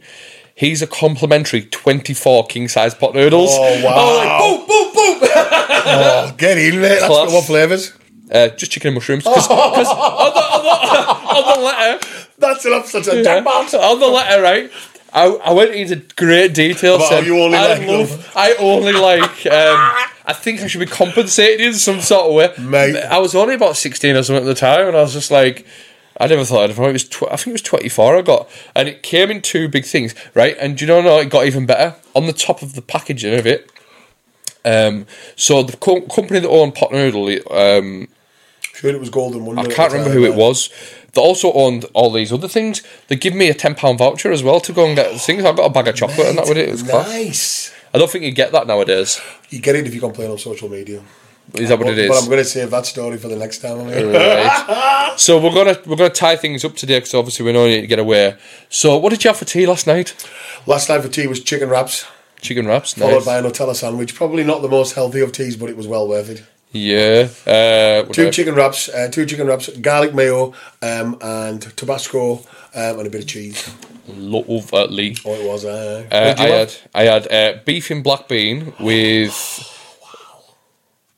yarn chow fried rice, and I had barbecue ribs as well. sexy man like. And see that bag of Reese's there. So obviously coming back from America, I brought loads, but loads of sweets back. Um, so there was a big bag of sweets that I went through last night. A big bag of Reese's Pieces packed. It's like what is it like like five hundred or eight hundred grams or something like that, and I just fucking tanked a lot. It's class, class mate. Oh, man, chocolate and peanut butter were made for each other, weren't they? Yeah, right. The the big question that I've wanted to ask you before we tie this up is what if you were getting the electric chair because of something you said in your cancel culture vibe that I'm getting off you, right? What would I be getting? What would you have? You can have a starter, main dessert if you really want to. Uh, starter would be a black pudding tower. Uh, with, Shit, uh, but nice, nice, what do you mean, nice. shit? Black pudding, black pudding, no thanks. Black pudding tower. We'd uh, we'd uh, so it's black pudding, black pudding, Stilton, black pudding, Stilton, bits of bacon, uh, peppercorn sauce. Replace that with beef burger. I'd probably, I'd uh, have that. Ooh, but but for afterwards, mate, I would have to have probably. I was thinking about wagyu steak, but do you know what I'd really want instead? I'd want a triple smash burger with American cheese in it, pickles and a lot on it. Like I haven't had breakfast yet, you know. neither have I, neither have I. Pickles and a lot on it, and then for dessert, you'd have to go back to the 1990s because I'd want Sara Lee double chocolate gâteau. Nice. No question. Would definitely be a smash burger and fries. If they can't do What smash fries, by the way, we're going for? What fries? I'd have fries? Uh, Like skinny fries? I would go for skinny dirty fries. To be honest with you, probably pepperoni topped. Nice. By the way, a big shout out to Noah's Place in Egremont who do the best pe- the best uh, chips with uh, and uh, with, with, with pizza top chips, pepperoni, cheese, and uh, and tomato sauce, all of them. Oh my god, that we're doing that tonight. Oh, oh no, I'm and, it, and, it comes, tonight. and it comes in a big pizza box, and they only do it on Fridays and the weekend. Right, these we're, go- we're, I'm doing it. I didn't even know this. I didn't know this. I You've haven't never been Noah's advertised. Place I've been, but I've never seen that. Yeah, they that. do. They do it. Is it new? You can order it. No, you can. I've got it. I, I was getting it during lockdown at my mum's. Uh-huh. You can order it on the app as well, so you can go and pick it up when it's ready. Oh my god, class! Unreal, mate. Shout Noah's place. Uh, big shout us, but anything you want to give us for free for this punt. Also, big shout to ETL and Quirky. I don't want to have to pay membership this month. Oh my god, you can't be advertising, mate. I'm here searching for advertisers. I'm here searching for advertisers, and you're fucking throwing gyms out there. But hey, it's best gym ever. Best gym ever. Okay, what's that? I'll get on to them. ETL, eat, train, live. Right, yeah, I'll be on to you for fucking. For some convent for getting a free No, no, I'll be on to you. I'm, I'm actually so, so, sourcing local uh, things. We've got one confirmed advertisements. Sorry, I'm going to be putting advertisements in, but It helps. It helps keep the. it helps keeps it going because uh, I'm going to give you some behind the scenes before we tie this off. Mm-hmm. What's the drink you'd have, by the way, before we with it? You wash it down with. Doesn't need to be alcoholic. Chocomel. Chocolate milk, nice. Mm, Chocomel's unreal. Yeah, nice. Uh, yeah. So this podcast so far has cost me. I'm not going to give you exactly. It's in the thousands range, right? Is that buying gear or travelling and that as well? Uh, buying the gear, the travel, um, it- advertising, because I put a lot into advertising. That's how it's got a little bit of traction um, thing. So um, without going too much into it, I put a thousand into it. So um, you should sign up for Patreon. Uh, Patreon.com forward slash it's time to riffresh. Three pound a month costs less than a fucking large chocomel. It does that, yeah, yeah. So so there you go. Uh, sign up and you won't even notice it going out your bank, um, because it's not like a begging for for thing, but um, Keeps the lights on. it, it does keep the it keeps the lights it on. going. And- that allows you to travel further afield to talk to more varied guests. oh, go on, man. Um, Hey, no, I'll start writing up your wee scripts for these. It'll be unreal. But the thing is, I'm not. I'm not. I'm still going to do it regardless. But Yeah, Um, the more that goes into the Patreon, the more I'm gonna.